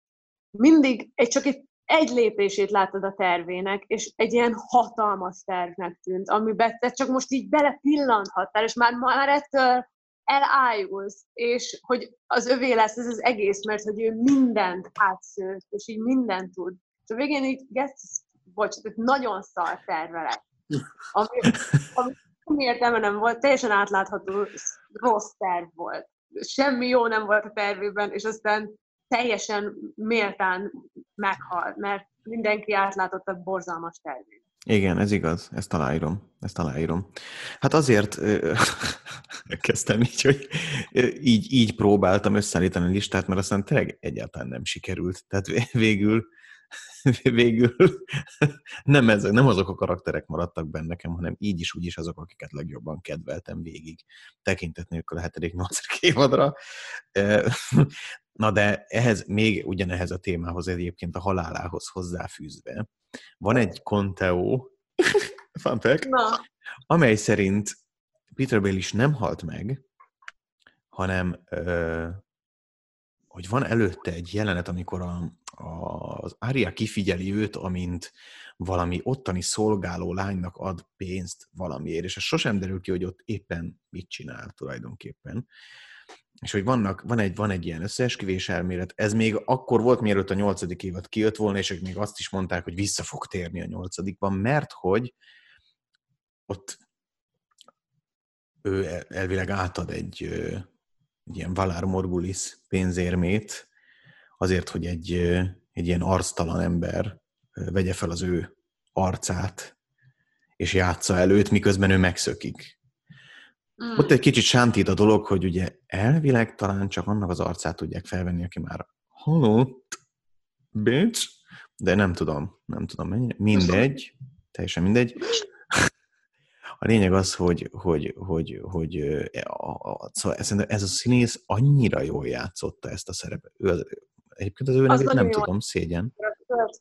amikor a Cersei-vel összetűzésbe keverednek így a udvartartás körül, és így azt mondja a Cersei-nek, hogy knowledge is power. És a Cersei így hív rengeteg páncélos felfegyverzett őrt, hogy így fogják el őt, és azt mondja, hogy no, power is power. Igen, Igen ez nagyon szép. Az egy jó pillanat. De figyelj, az elején ő csinálta azt az egészet, hogy ő veszélytette össze a Lannistereket és a Starkokat. Ő intézte el az egész Ned Stark halálát. Ő mindennek a katalizátora. Őróla van a legtöbb Conteo. Örülök is, hogy a Conteo szót rögtön mondtad, amikor az ő neve fölmerült. Ajánlom, hogy legyen valami konteó, mert hogyha ez, ez, az nincs. Meg még a Valár Morgulisra visszatérve, és ezzel el is árulva, mert nekem a negyedik helyezettem ide kapcsolódik majd, hogy ugye hát ők egy assassin klán, tehát a játsza el helyettem, az eléggé rezeg a léc, hogy azt bevállalnák-e. Mert ők Igen. gyilkosságokat követnek el, ami balesetnek tűnhet, vagy ne derüljön ki minden esetre, hogy ki tette, mert ők a legprofibbak a szakmában, és nem tudom. Tehát úgy meg lennék lepve, hogyha egy ilyet elvállalnának. Csak azért, hogy ő van ott, és izé. Ha lenne benne egy gyilkosság valahol, akkor azt tudja, oké. Okay.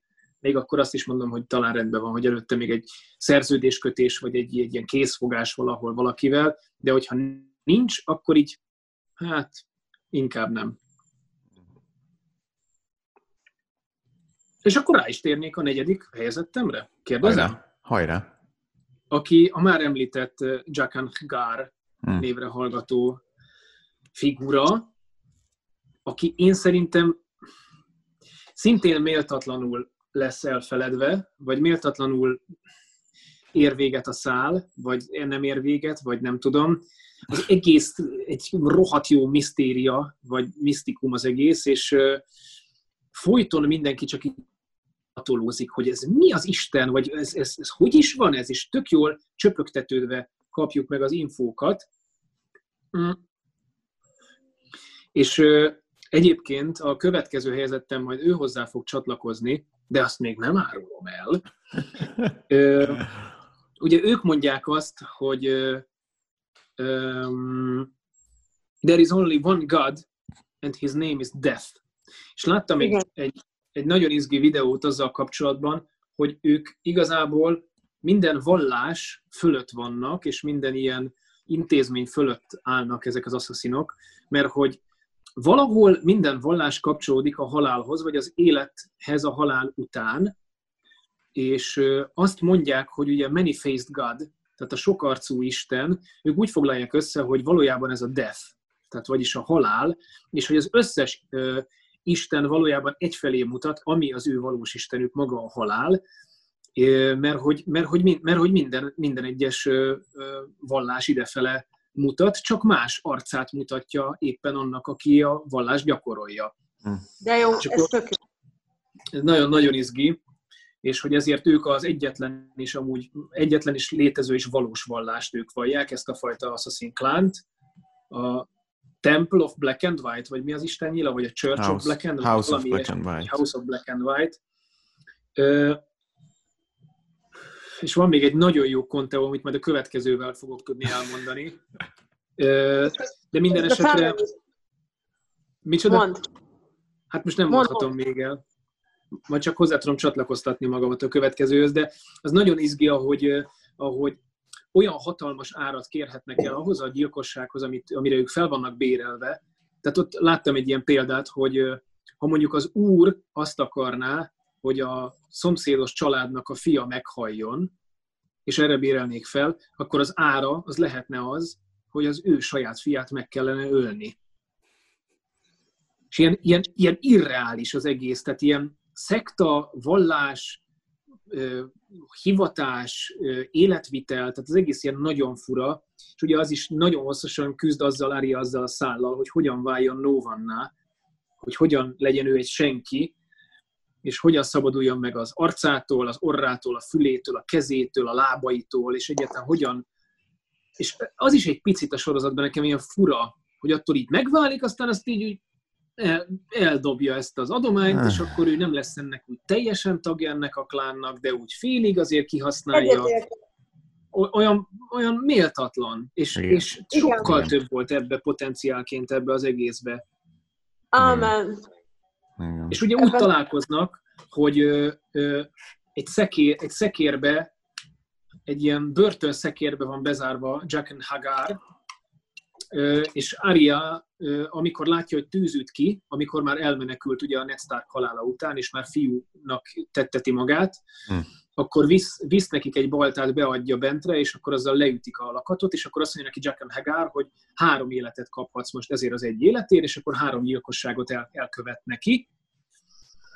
és ezzel úgy be is bizonyítja, hogy mennyire vagány, dögös, és mennyire semmit nem számít neki az élet, hogyha más életéről van szó, és hogy mennyire pro csávó, de akkor is már az volt a kérdés, de hogy hogy kerülhet egy ilyen ember ilyen kelepcébe? És akkor a Conteo úgy szól, hogy úgy, hogy akar találkozni Ariával, hogy őt is beépítse ebbe az Assassin's Clanba. Hm. Hogy ezért volt az egész, hogy egy, egy ilyen agyafúrt gyilkos nem, nem kerülhetne másképpen egy ilyen helyzetbe. Igen. És akkor Bravosban találkozunk vele újra a House of Black and White-ba amúgy. Ezzel a, meg ott kezd el megismerkedni Ária ezzel az egésszel. És majd hozzá kapcsolom. Mond, bocs. Csak hogy ebben tök igazad van, ebben nagyon-nagyon egyetértek, hogy ez egy iszonyatosan érdekes szál. Ez az egész ház, ez az egész Assassin Creed, hogy ez hogy működik, hogy ennek mi a történelme, hogy ez egy működő mágia és egy vallás, és hogy, és hogy annyira elaprózódott a végére ez a dolog, pedig, pedig Igen. wow.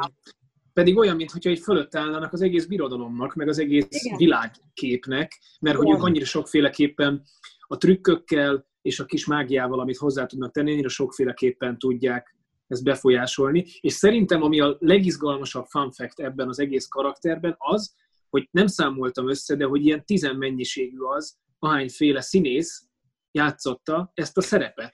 És ugye mindig azt gondoltuk nézőként, hogy na hát, nem tudom, biztos ez most az a faszi, aki a Jack and Hagar egyébként igazából, de, de most ugye más arcot öltött magára, de közben ugye ez egy másik színész volt, egy másik kiemelt statiszta, aki odafordult, yeah. csak így, így visszanézett, vagy nem tudom, valahonnan.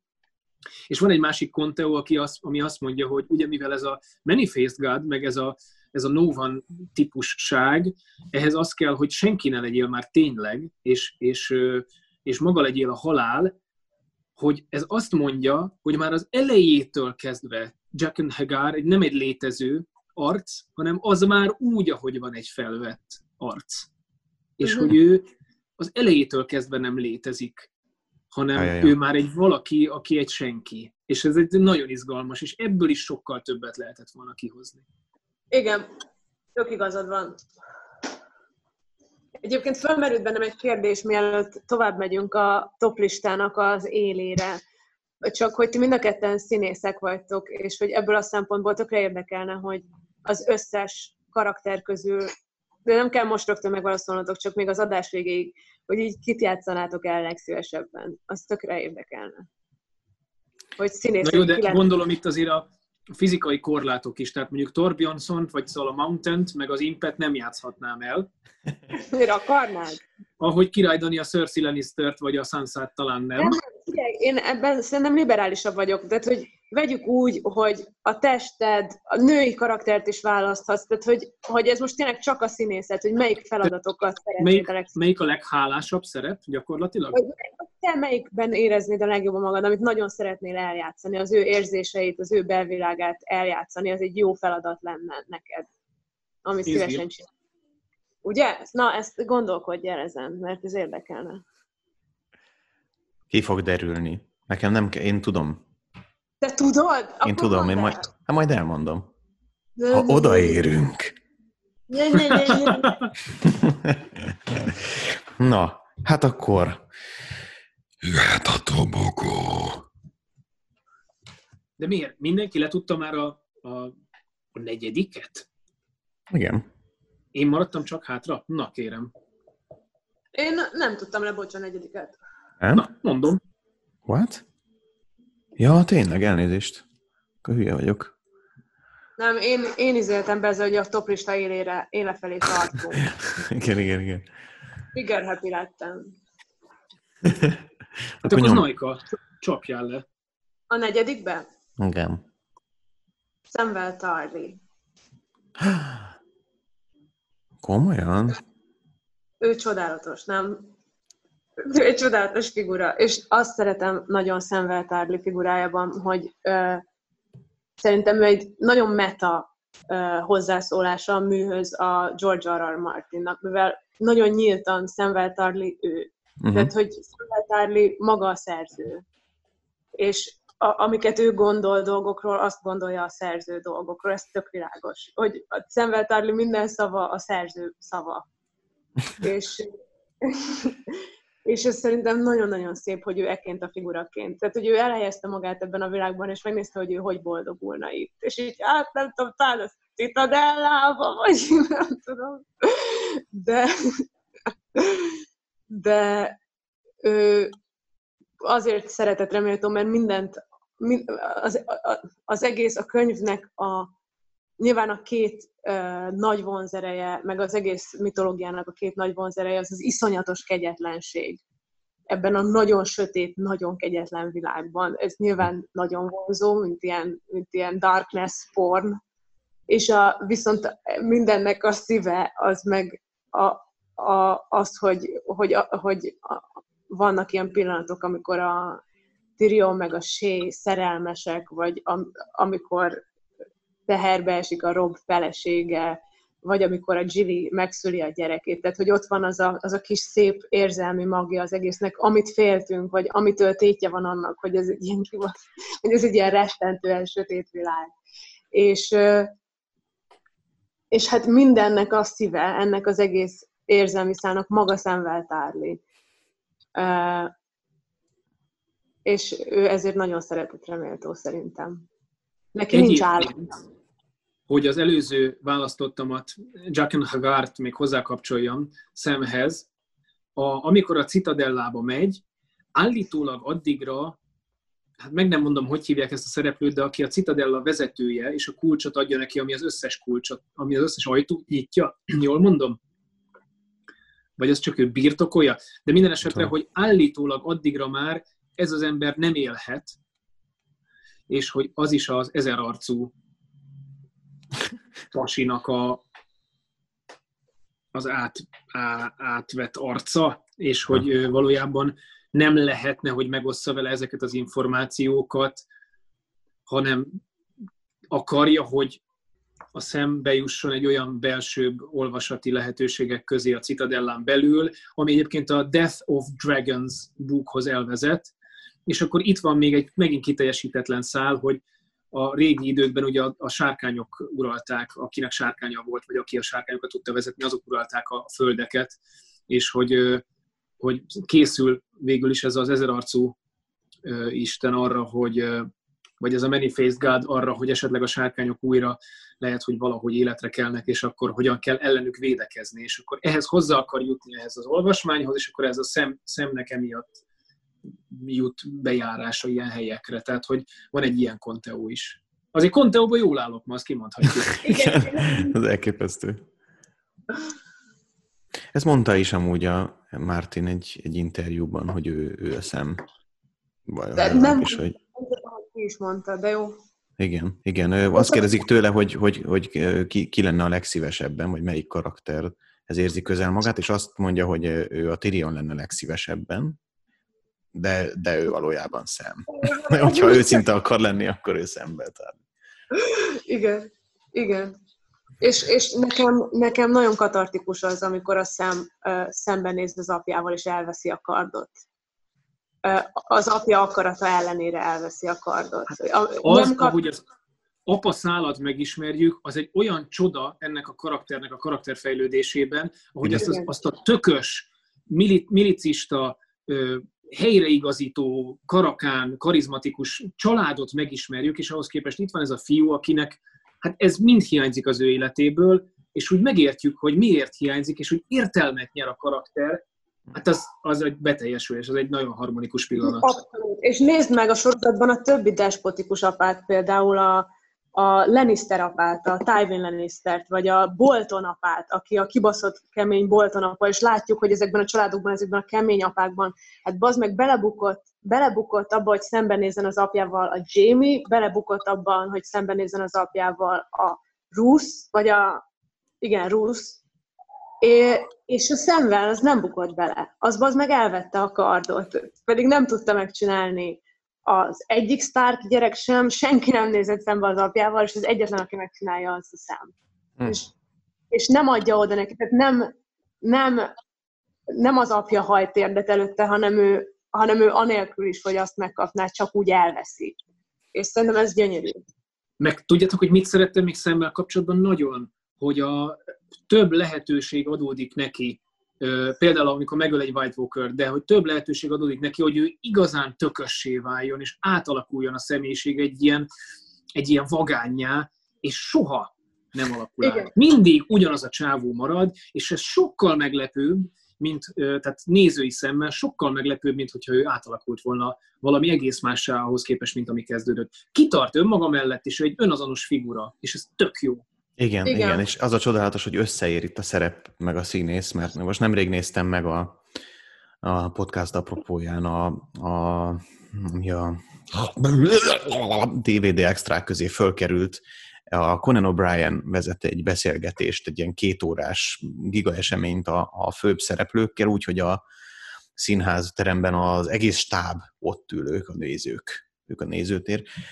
És hogy ott ez a srác, ö, szóval az, az jött le nekem belőle, hogy ő sem, ő is hű maradt önmagához, és ez a gigaprodukció, amiben ő szerepelt, cseppet sem változtatta meg, és ő, ő ugyanaz a kisember, aki akkor volt, amikor elkezdődött ez a dolog. Tehát, hogy nem lett belőle egy ilyen gigasztár, hanem egy végtelenül szerény, visszahúzódó, kis introvertált kövérkés srác, akinek minden megszólalása arról szólt, hogy hogy mennyire szeretett ebben részt venni, és hogy nem tudom is, hogy milyen csodálatos, hogy a, az az ember, akivel életében először partneri viszonyba került, a Kit Harrington, ő a, őt testvéreként szereti, és hogy ez, hogy már ennél jobb neki nem is lesz, mint ez az egész csodálatos figura. Ön imádom, és nagyon jól csinálja a szemveltárlét. Végig tiszta, hiteles, Igen. gyönyörű, gyönyörültakat játszik.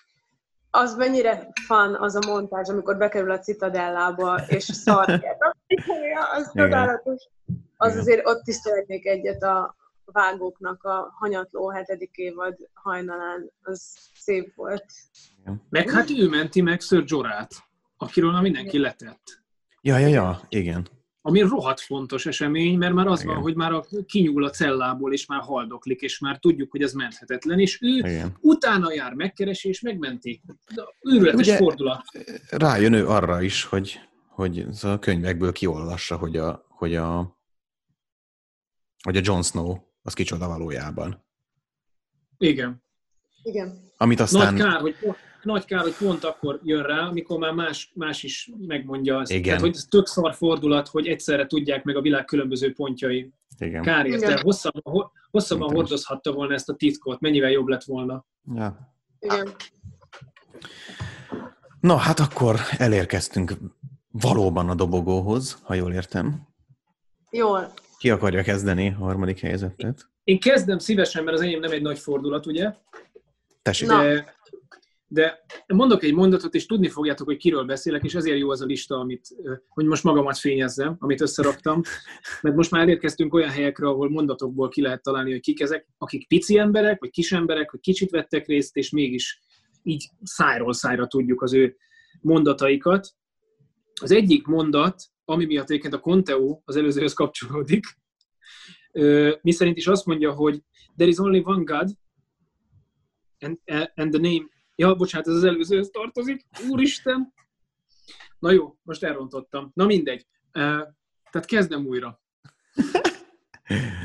Tehát a hetedik helyezetted akkor Bálint. Tehát a hetedik helyzetem, aki ugye egy kisember, és uh, ugyanúgy kisember, mint a többiek, és egy nagyon fontos mondatot ismerünk tőle, ugye ö, azt mondja angolul, hogy what do we say? To death, to the... What do we say to death, nem? Igen, what do we say to death? Not today.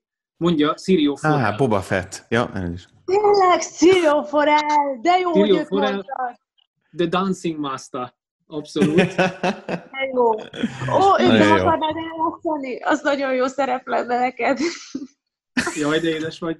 Hát egyébként nagyon, nagyon jó, tehát ő is látunk tőle egy világképet, tudjuk, hogy mihez tartja magát, hogy a semmiből kerül elő, és aztán így meg is, semmibe is meg is ölik, és kár érte, mert egy nagyon izgalmas szerep, de az a harc, amit a fakardokkal leművel ott a Lannister katonák ellen, aztán pedig a, a fő katona ellen is, hát ez nagyon epik. Hmm hogy így is alig tudják lenyomni, és azt hiszem, hogy négy vagy öt katonát földre visz, ilyen ájulásig a fakardjával, és utána, utána mondja a, az Áriának, hogy meneküljön, és ő itt marad.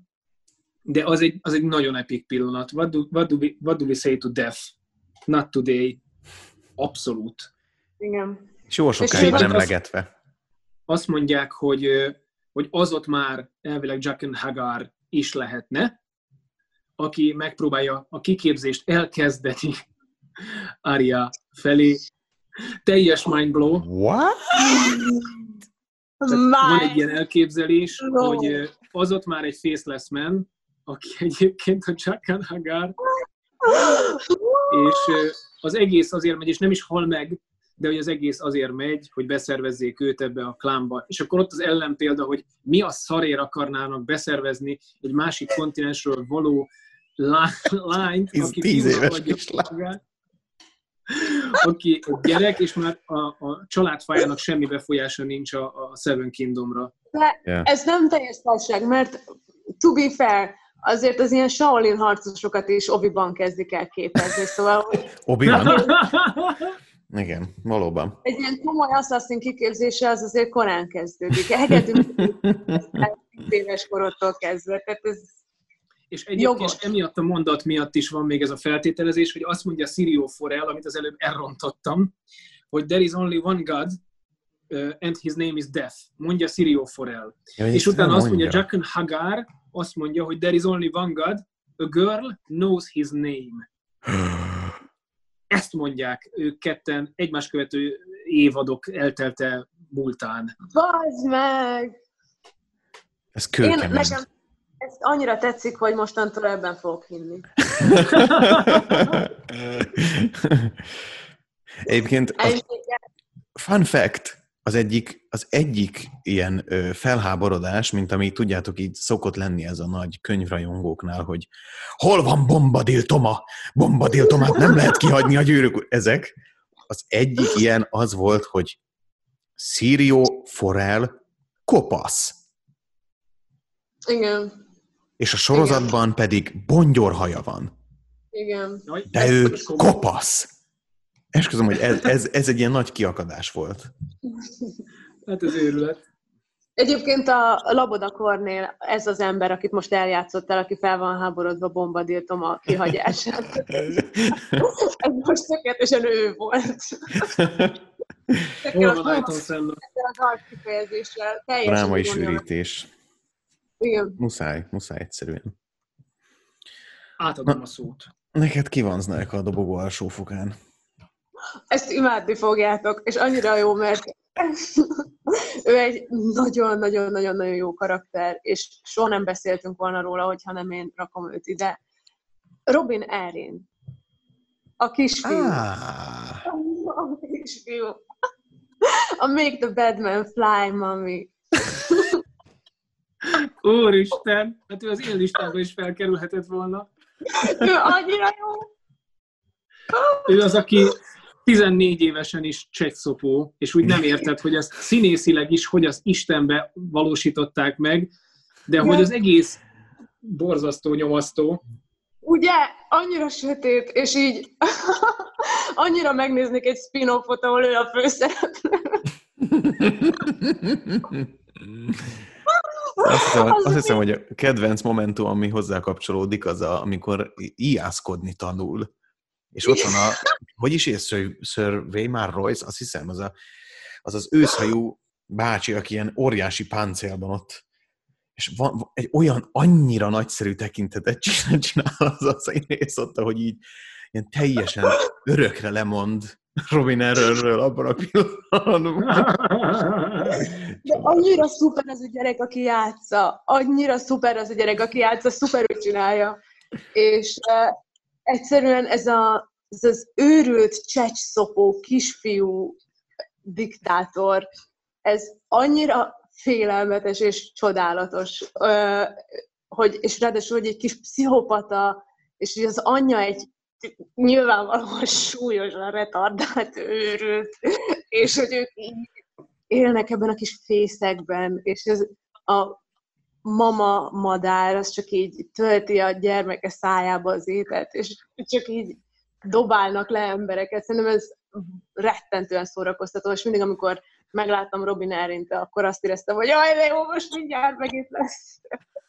Egyébként nem is akárhogy élnek ebben a kis fészekben, szerintem az egyik legjobb lokáció az ez a, ez a helyszín. Tehát az annyira epik, hogy ott van egy ilyen ledobó lyuk, és úgy elképzeled, hogy ez egy ilyen meredélyre épül ez a kastély, Szóval az egész nagyon király, ahogy Igen. ki van találva. Bevehetetlen most már. így beszélek róla, meg hogy ez a madár szimbolika van, meg minden. Tulajdonképpen szerintem a spin-off a, a, a Robin Erin utóéletéből az maga a pszichó. Tehát szerintem...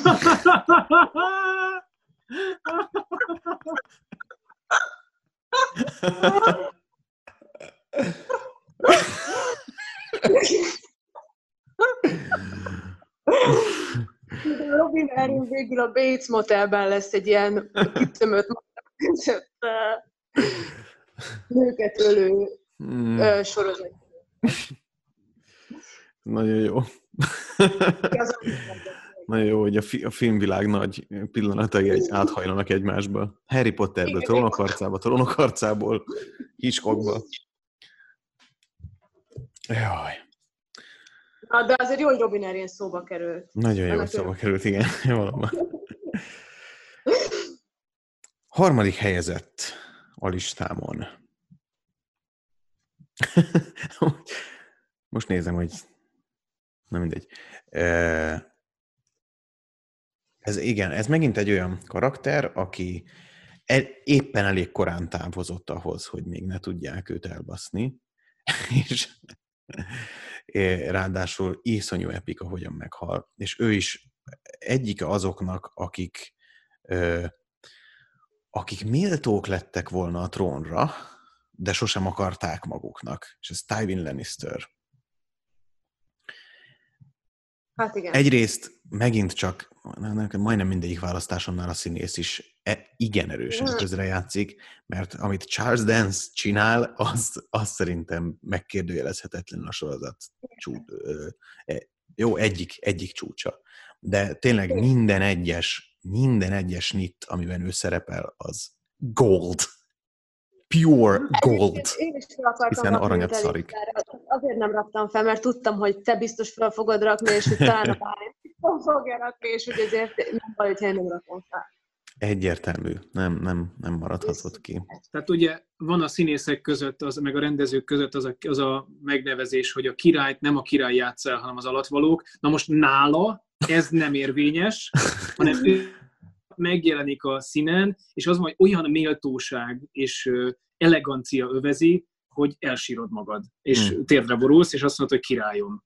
Igen, igen. Az, az interneten, a Youtube-on tele van olyan how to be charismatic, how to never lose an argument, uh, internet, how to handle a situation like a boss, ilyen interjúkkal, amik Ivan Lannister uh, Charles Dance által alakított jeleneteiből vágták össze, hogy mit kell csinálni.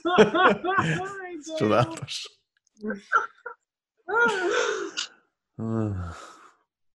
ő, igen. És az, hogy őt, őt először úgy látjuk, hogy News egy szarvas. Igen. Így látjuk először. És azt szerintem csodálatos, hogy először a gyerekeivel találkozunk, és azzal a nagyon súlyos pszichés kárra, ami mindnyájunkban igen, igen. létrejött, és csak utólag látjuk ennek a forrását, aki apu. És tényleg a halála is nagyon epik. Hát az csodálatos. És... Hát, az, az a jelenet, you're afraid of a dead horse. de egyébként a Tyrion is szembenéz az apjával. Ó, igen. De Ó, ő, igen. Csak, ő csak szó Látom, szerint, de... De, na, és mit mondott George R. R. Martin, hogy ő Tyrion szeretne lenni, de ő szám. Ja, ja, ja. Ő... Csodálatos. Uh, mm. Wow. Ja igen, na és az jutott eszembe, hogy az nem is tudom, hogy a sorozatból kiderül-e, erre nem emlékszem már, hogy ugye van ez a sztori, hogy a Tyrion első szerelme az egy kurva volt, akiről aztán kiderül, Igen. hogy valójában az, az apja fizette le, hogy feküdjön le vele, és ő meg elhitte meg minden. Nem, Ja, ja, igen, össze is házasodnak, és aztán izé kiderül, hogy az egészet az apja fizette, és végignézeti vele, hogy két katona ott... Megerőszakolja. A... Igen, igen. igen. És akkor nem emlékszem már, hogy a sorozatban ez benne van-e, de a regényben van egy ilyen epic csavar ebben a sztoriban, hogy kiderül, hogy mégsem igaz, hanem mégiscsak valóban szerelmes volt az a lány Tyrionba, csak ő egy ő egy ö, paraszti származású lány volt, és ö, Tywin nem akarta, hogy ez, ez a frigy megvalósuljon, ezért aztán elhitette Tyrionnal, hogy, hogy az egész átverés volt. Az ez, igen. Ez kemény, de közben meg a, a filmben is, a filmben is az a történetben nyitva van hagyva, hogy az, a lány valós érzelmei mik voltak a Tyrion Aha. iránt. Tehát, hogy ez nincs elmondva, hogy csak maga a tény, hogy ő egy kurva, és hogy az apja megkuratta ezeket. Tehát érted, hogy ja, attól, ja, ja. Még, hogy attól még lehetett, hogy, hogy igazi érzelmei vannak a Tyrion iránt, csak ez nem volt, Persze. Ja, az egy igazi. Uh, hát sajnálom, de ő egy igazi veszélyes faszfej. oh. igen, igen. Bad motherfucker. Igen. Na, megint le kell állnunk sajnos, lejárt az, lejárt az időnk, de most már talán az utolsó két helyzet bele fog férni a következő. Bele. Úgyhogy pár perc múlva jelentkezem újra egy linkkel. No, hát a második helyezettekhez érkeztünk, és akkor meg is Mondod, nyitom. ilyen unattan. És akkor meg is... Cintányérok és tűzijátékok robbannak el.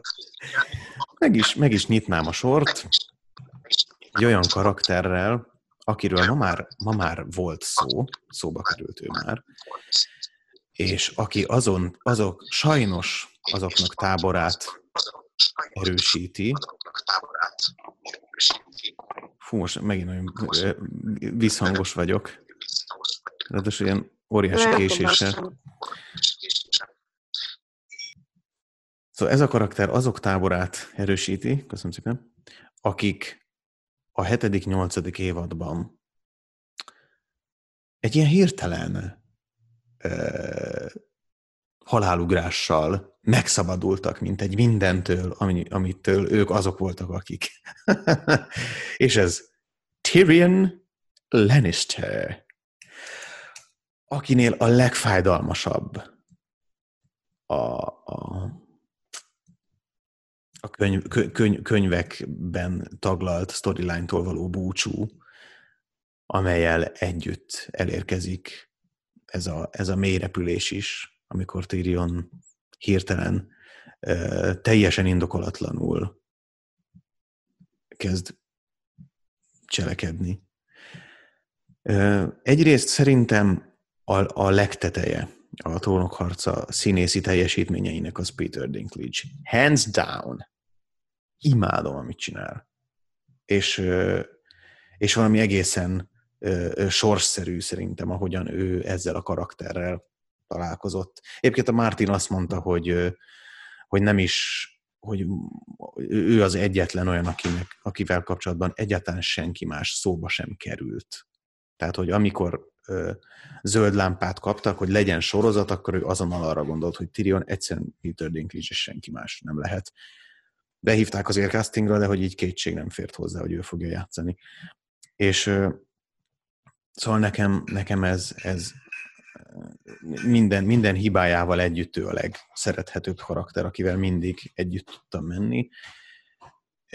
hozzá kapcsolódik az egyik legfontosabb pillanat nekem a sorozatból, amikor halára ítélik, és amit ott a bíróságon levág monológot, az ami egészen elsőprő erejű alakítás, és, és tényleg iszonyúan fáj nekem, hogy mit műveltek vele a, a, a végén. Az, hogy ő, ő teljesen előre nem láthatóan egyrészt beleszeret de részben nem is tudom eldönteni, hogy, hogy valójában ezzel az volt a cél, hogy ő ott szerelmes lesz, vagy mi? Egyáltalán nem, nem is értem, hogy ott mi történik. És, és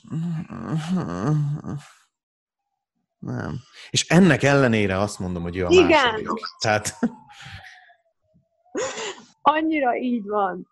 Jó, most már akkor lelövöm, nekem ő az első. Tehát nyilván ő a legjobb karakter ever.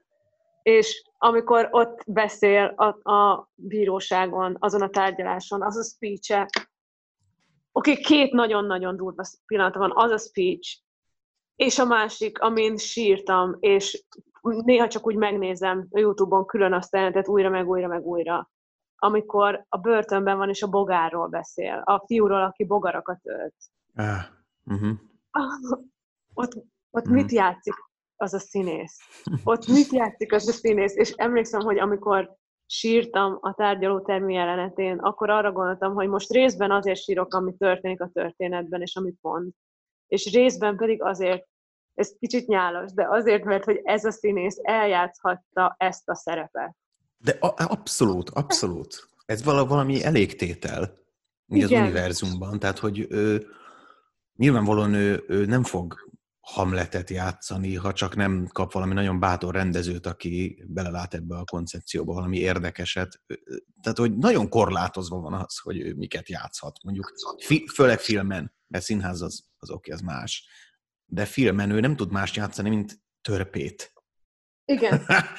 és, és az, hogy ebbe a regény folyamba lett írva egy törpe, aki, aki borzasztó fontos az események láncolatában, és aki a legcsípősebb eh, nyelvű és leghányattatottabb sorsú és leg, leg, leg, leg, leg, leg, leg, az... Gyönyörű tragédiája van, és ilyen mély érzésű, ilyen igazán jó csávó, aki hmm. ilyen elképesztően okos, és egy zseni, és a leg hidegebb családban, ilyen teljesen magára hagyva, egy ilyen házi szörny, módó, ilyen a legjobb, legjobb hmm. figura.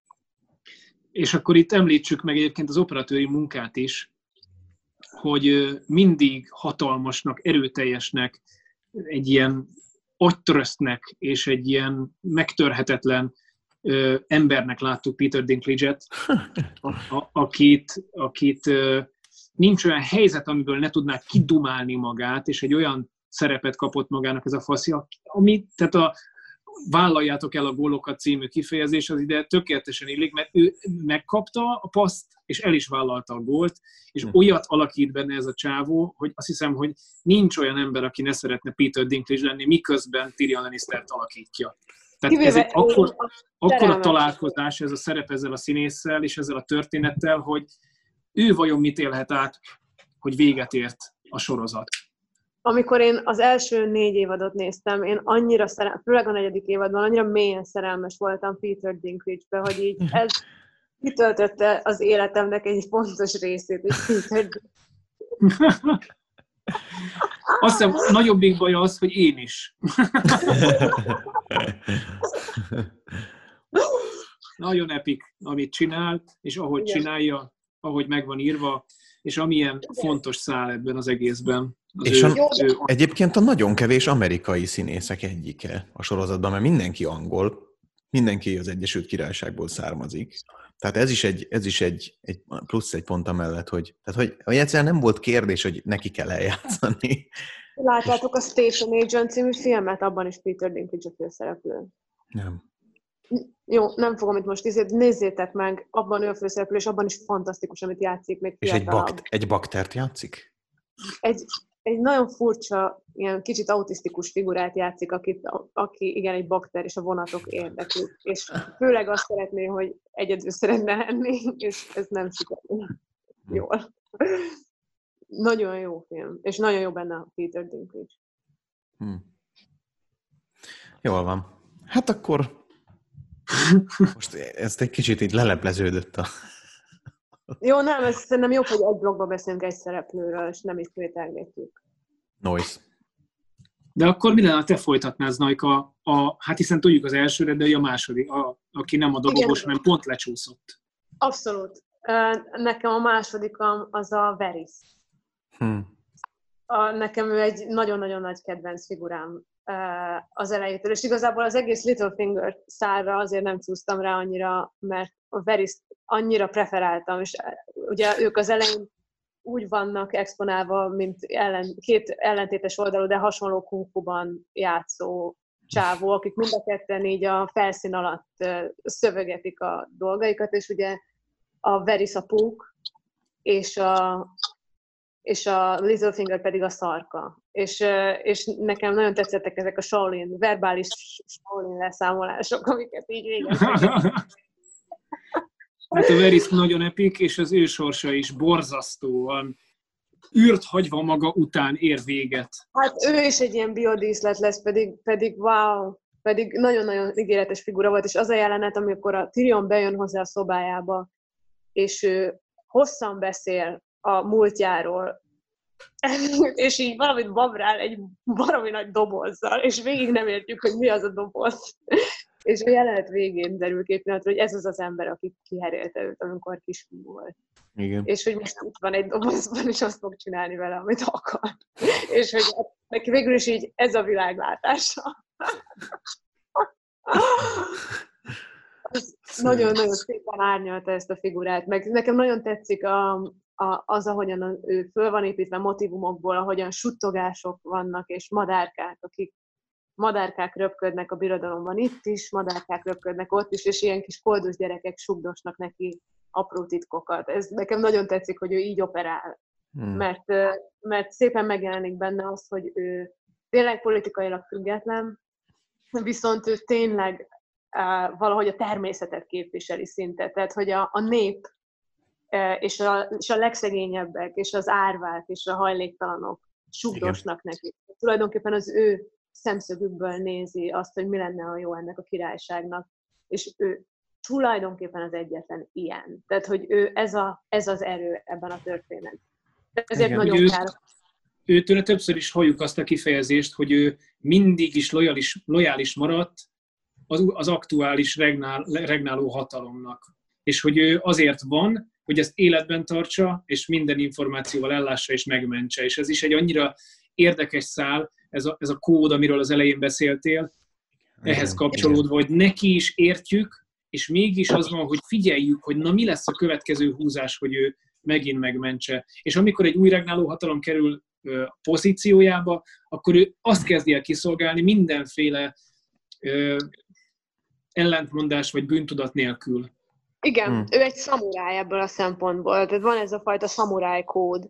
De hogy végülis az ő küldetése az, hogy ez a szemszög, tehát a, a kis elesett ember, oh, yeah, abszolút, Hagakure, all the way hogy van ez a szamurájkód, és lehet, hogy a Hagakuréban, de nem tudom, hogy hol, lehet, hogy ez csak egy ilyen japán anekdota a szamuráj erkölcsről, hogy, hogy a szamurájt a, a, a gazdája, vagy az ura megvádolta lopással, amikor ártatlan volt. És a szamuráj ezt úgy kezelte ezt a problémát, hogy ellopta valóban azt a dolgot, a, amivel megvádolták, majd öngyilkosságot követett el, mert az ő mert az ő kódjában az nem lehet, hogy az ő ura téved. Tehát, hogy ő annyira az ő urát, hogy akkor, akkor ez igaz, és akkor ha ez az ő urának a szava, akkor ez így volt, és akkor ő megérdemli a büntetést. Ez, ez a fajta szamurájkód, ez számomra nagyon tetszetős ez, a, ez, a, ez az egónak a teljes feladása egy feladatban. Igen. És a, és a Veris ez nekem ezt szimbolizálja, és ezért szeretem nagyon. És ő, ő Westeroszt magát választja urául, Igen. és ahhoz hűséges, és, a, és ezért... Az, ezért... Hogy, az, hogy ő herélt, tehát hogy ő egy tulajdonképpen nemtelen, egy nem, e, tehát hogy magyarul nem a farka után megy, tehát neki nincs egy ilyen saját vágya, hanem ő egy ilyen pán akarata ennek a földnek, és, és, a, és a kicsi népnek, és szerintem ez nagyon jó ötlet, és nagyon jó ötlet, hogy ez a figura, és nagyon jó ötlet, hogy ilyen ez a figura, és nagyon jó a színész, aki csinálja, iszonyatosan hmm. szeret. Nagyon. És ezért, ezért óriási nagy vereség az íróknak az, az. hogy hogy Verisnek nem sikerül ö, ö, meggyilkoltatni a Daenerys-t, azért, mert Emilia Clarkot jobban szeretik a nézők. Azért, mert Veris, két éve hülyén áll, és időnként sejtelmesen morzsolgatja a köpenyes szélét, de hogy nem történt, hogy ő egy semmi, ő nincs. Igen. Egyébként nem azért most, ez egy ilyen kis kulisszatitok, én írtam sorozatokban, a sorozatokban a, tehát látom, hogy mi volt abban az írószobában, ahol ez történt. Az volt, hogy vannak karakterek, akik nagy kaliberű karakterek valamilyen szempontból, például a Tyrion, és például a Littlefinger, és például a Varys, és hogyha elmennek azok az írók, akik értették ezeket a karaktereket, azaz voltak olyan kaliberű írók, hogy meg tudjanak írni egy ilyen kaliberű embert, azok így nem írják ezeket, vagy nincsenek már ott, és a többi író pedig fél ilyen karaktert írni, mert fél, hogy lebukik, hogy ő nem ilyen okos. És ezek nagyon óvatosan írnak okos karaktert, mert hogyha nem vagy elég okos, akkor nagyon nehéz egy okos embert megírni. Azt hm. sejtetni, hogy nagyon nagyokat kell blöffölni, és ettől félnek, úgyhogy nem annyira írják őket. És szerintem mindenki ezektől a karakterektől megijedt, és aztán már nem írták. Én ezt éreztem. Ez nagyon érdekes, mert Martin ezt is mondja egy interjúban, hogy a, csak nem a Varysről, hanem a Tyrionról mondja, hogy Tyrion sokkal furfangos, sokkal bölcsebb, mint én. Azon, mert és aztán így belegondol, hogy bár ezt nem tudom, hogy mondhatom, hiszen minden szavát én adtam a szájába, minden, amit mond, azt én találtam ki, és aztán még egyszer módosít, hogy na jó, igen, igen, persze, persze, de én ezeken hetekig gondolkodom, ő meg azonnal rávágja a jó választ. Abszolút, de, de, minden, de akkor is, tehát jó, oké, okay, de azért a George R. R. Martinról annyit talán megtudtunk, hogy azért ő egy kaliber. Tehát, hogy ő, ha hát meg igen. Írni, azért ő nem az, aki megijedett a kihívástól. Igen. Hát akkor Bár elérkeztünk az én második helyezettemig, akinek azt a mondatot lehetne beidézni, most talán hát, ha sikerül elmondani hiba nélkül, hogy hold the door. Oh. És, és hogyha valaki pici szerep, hálátlan, és mégis elképesztő jellegzetes, sőt, mi több, meghatározó erejű a jelenléte a sorozatban, és az elejétől kezdve a végéig ugyanaz az egy ügye, vagyis a kifejezés, mint egy ügyű, és passzol is a szerepre a, a kommunális együgyű kifejezés is, a, ugyanúgy, ahogy az összetett értelmében is, az abszolút hodor, akinek a végén egy olyan ö, izgalmas és harmonikus erejű beteljesül, beteljesülését kapjuk meg, amikor a történetet visszatekintve meglátjuk, hogy le a kalappal és elsírod magad, mert milyen romantikus, hogy az egész életét feltette egy nyomvadék, rohadék pillanatra, és itt van ez a 50 éves őszhajú nagy darab mamlasz, és ő azért élt, hogy ott fogja az ajtót. Hát ez csodálatos, és az egyik legizgalmasabb és legszebb feláldozása egy karakternek. Igen. És ez is egy, ez is egy elvesztegetett szál, hogy aztán Holdor áldozata, amit egyébként mind a kétszer, én kétszer néztem végig az egész sorozatot, mind a kétszer zokogtam rajta, mint egy gyermek.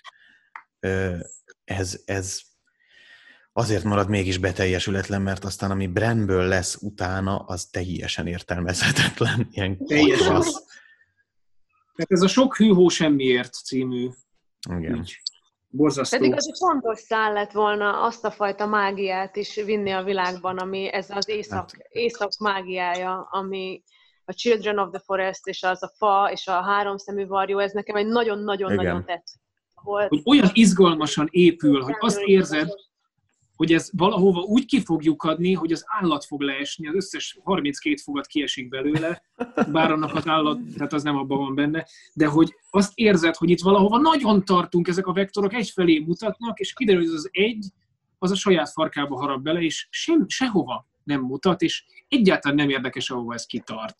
Igen, és amikor, amikor a Bren végre odaér a, ki, a rohadt fagyökerekhez, és akkor azt mondja neki az a fa isten, akivel találkozik, hogy nem fogsz járni, de repülni fogsz, és véget ért az az évad, akkor én azt érzem, hogy én most meghalok, hogy mi, mi lesz, Jézusom, a Bren egy ilyen fa isten gyermeke lesz, aki repülni fog, Áh! és aztán semmi.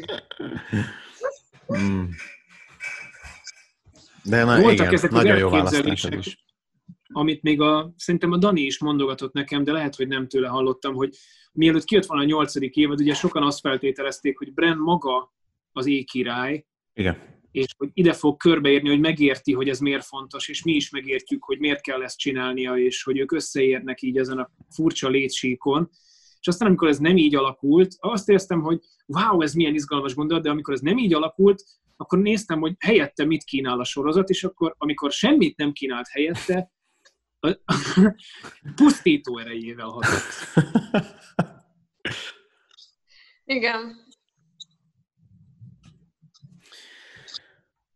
Nincs más hátra, mint előre. Nem válaszoltátok meg a kérdést, hogy kit játszanátok el. Mindjárt, mindjárt hát, következik. Utána. Ezt meg kell mondanatok még. Jó, hát akkor az Najka, te első helyezettedet már tudjuk, és őt ki is veséztük. Igen, igen. Bálint. Szeretnéd, ha én fejezném be, és te, mint host, maradhatnál utoljára? Mindegy nekem végül is, igazából. Ha van valami Jó, epikus befejező. Ö, nem, tehát szélesebben fejezem be én, mert ugye nekem a félredobott karakterek vannak, tehát lehet, ja, hogy ja, igaz, igaz. Utolsó. Ö, itt szintén egy mondat van, amit én szerintem, mióta ez először ki lett mondva, mert hogy ez egy olyan mondat, amit többször elhangzik a szereplő szájából, láttam erről is egy videót, hogy mennyire sokféleképpen, sok helyzetben alkalmazta ezt, de szintén olyan mondat, amit nők előszeretettel mondanak azóta is férfiaknak világszerte, és ez a híres mondat a You Know Nothing Jon Snow. Oh. és a hozzátartozó szereplő pedig Igrit, az hmm. elképesztő tüzes, vagány, akit imádunk az elejétől kezdve minden ambivalenciával együtt. Micsoda? Én utáltam. Hát, én imádtam. Imádtam azt, hogy nem tudod megmondani a szándékait, azt, hogy örlődik önmagát, rágja, és a saját önellentmondásaiba kavarog jobbról balra. Őrületes ez a Stockholm szindróm, szindróm, ami kialakul köztük az elején, és aztán, ahogy édes Istenem, amikor találkoznak, és lelövi a lovon a szerelmét, aki azt mondja neki, hogy néhány dolgot azért tudok azon kívül, hogy you know nothing Jon Snow. Például tudom, hogy szeretlek, és például tudom, hogy szeretsz, és tudom, hogy haza kell mennem a családomhoz, és felül a lóra is három nyilat belebasz a csaj.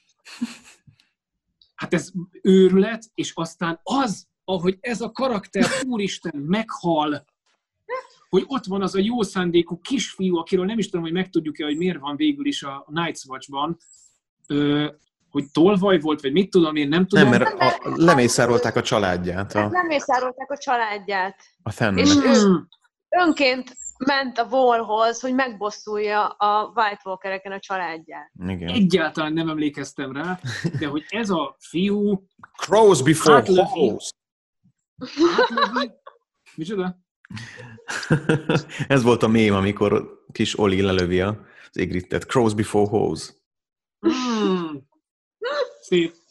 Átlövi, és utána még van a fiúnak, a színésznek egy ilyen elképesztő komoly biccentése, hogy igen. Hogy oda, oda biccen Jon Snownak, hogy ezt értettettem öreg, mert mi egyvérből származunk. Igen. És akkor azt érzed, hogy édes Istenem, gyere itt a dél. Jó, ez igaz. Tényleg, hogy ott sírod el magad, és azt érzed, hogy ez, ez nem lehet mit mondani, és nem is mond, nem is mond semmit Jon Snow, hanem oda megy és megfogja a nőt, aki elmondja neki hatodjára, hogy you know nothing, Jon Snow, de már csak suttogva, és, és, és, és sírsz, mert hogy ez nem, ez, nem, ez nem lehet, de ennek tudod, hogy így kellett lennie, mert így tudsz sírni.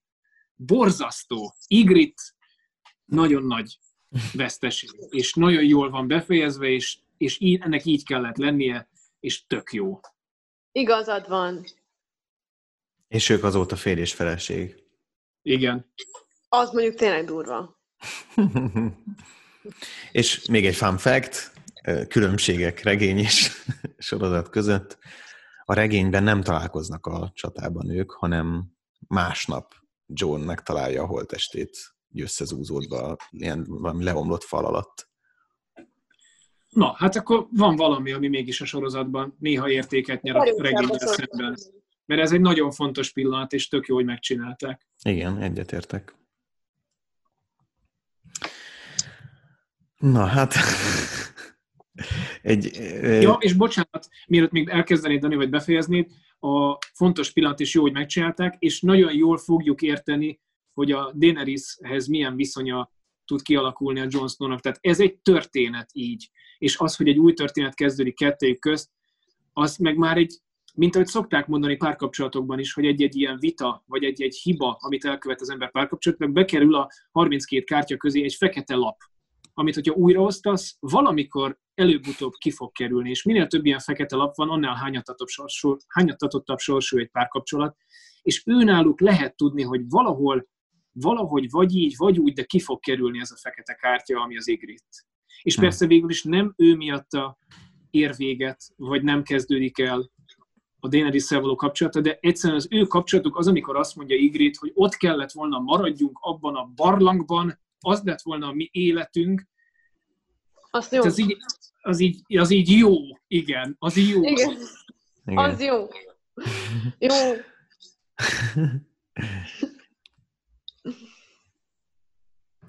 Hát a befejezés, amit tartogattam nektek, már az egy teljesen antiklimatikus, mert semmi meglepő nincsen benne. Gondolhatnánk azt, hogy bárki ezt választhatná elsőnek, bár ugye ti nem, mert hogy eltér. De én azért választottam ezt a karaktert. Egyrészt azért, mert végül is a listámban tulajdonképpen azt hiszem, ő lett az egyetlen, aki igazán konzisztens tudott maradni. Nem, Tywin, Tywin kívül, de Tywin, Tywin ugye meghal a negyedik évadban. Ez a szereplő végig ott van, a végéig kihúzza, és, és, és én úgy éreztem, hogy ő végig konzisztens maradt. Talán egy pici dolgot leszámítva, amit mindjárt elmondok, csak nem akarom még felelőni. És, na és ő az, akit én játszanék. Oh, wow! És azért választottam őt főként első helyezettemnek, mert, szerint, mert egy, ő az, akivel a legjobban azonosulni tudok. Én, én sokszor gondoltam azt, hogy ez én vagyok, miközben őt néztem. Hogy én is ezeket a döntéseket hoznám ezek, ezekben a helyzetekben és ő pedig nem más, mint, és most itt megmutatom a pólómat, wow. Nagyon stílusosan, ugyanis egy Jon Snow-t ábrázoló pólót vettem fel ehhez az alkalomhoz. Wow. Ott, van, ott van Ghost is. Tényleg, te jó, Jon Snow lennél. Aláírom. én, én, nekem, én nekem ő az, aki, aki a legközelebb áll a szívemhez. Annak ellenére, hogy egyébként Kit Harrington különösebben nem tartom nagy színésznek, mondjuk Ugyanaz. Peter dinklage ellentétben. Tehát én például sokkal jobb színész én jobban eljátsztam volna, de mindegy is. Csak nem oda születtem, rossz helyre születtem. Én téged castingoltak volna előbb, mint Harrington. Hát, Egyetlen egy dolgot leszámítva a daenerys való szerelmét, mert azt nem annyira érzem. Nem annyira érzem. De ne, nem tudom, hogy... Már késő jött, mire az jött, addigra már pokolban voltunk. Már igen, igen, ez igaz. Ez igaz, meg, meg igazából nem vagyok benne biztos, hogy ö, ö, ö, a színészek között nem működött a kémia, vagy pedig az írásban. Ezt már nem tudom eldönteni. Minden esetre ezt az egyet leszámítva én azt hiszem, hogy ő, ő végig hű marad önmagához, és végig hű marad ahhoz a, szintén ahhoz a kódhoz, ami szerint ő él, az pedig a Ned Stark által tanított, ö, a, a, aki a, a becsületesség megtestesülése. Ja. Egy, egy igaz ember. Most, most rájöttem, hogy egy kicsit úgy harangoztam be, hogy ő én vagyok, és akkor most itt kicsit fényezem magamat. Nem, de ez jó, úgy érted, hogy ezzel a részeddel tudsz legjobban azonosulni. Igen, igen, igen. Igen. És, és sokkal inkább igaz az, hogy ez az, ami felé én, vagy amit én egy ideának gondolok, ami felé én tartani szeretnék. Hogy, hogy hű legyek önmagamhoz, és mindig az igazat mondja. Mert ő, ő, ő Szóval igen, ez, ez az, ami miatt én őt nagyon szeretem, mert soha egy pillanatra sem egyszerűen képtelen rá, hogy, hogy becsatlakozzon ebbe az óriási intrikus játékba, amit megy ebben a birodalomban. Ő mindig azt mondja valóban, amit gondol. Abszolút.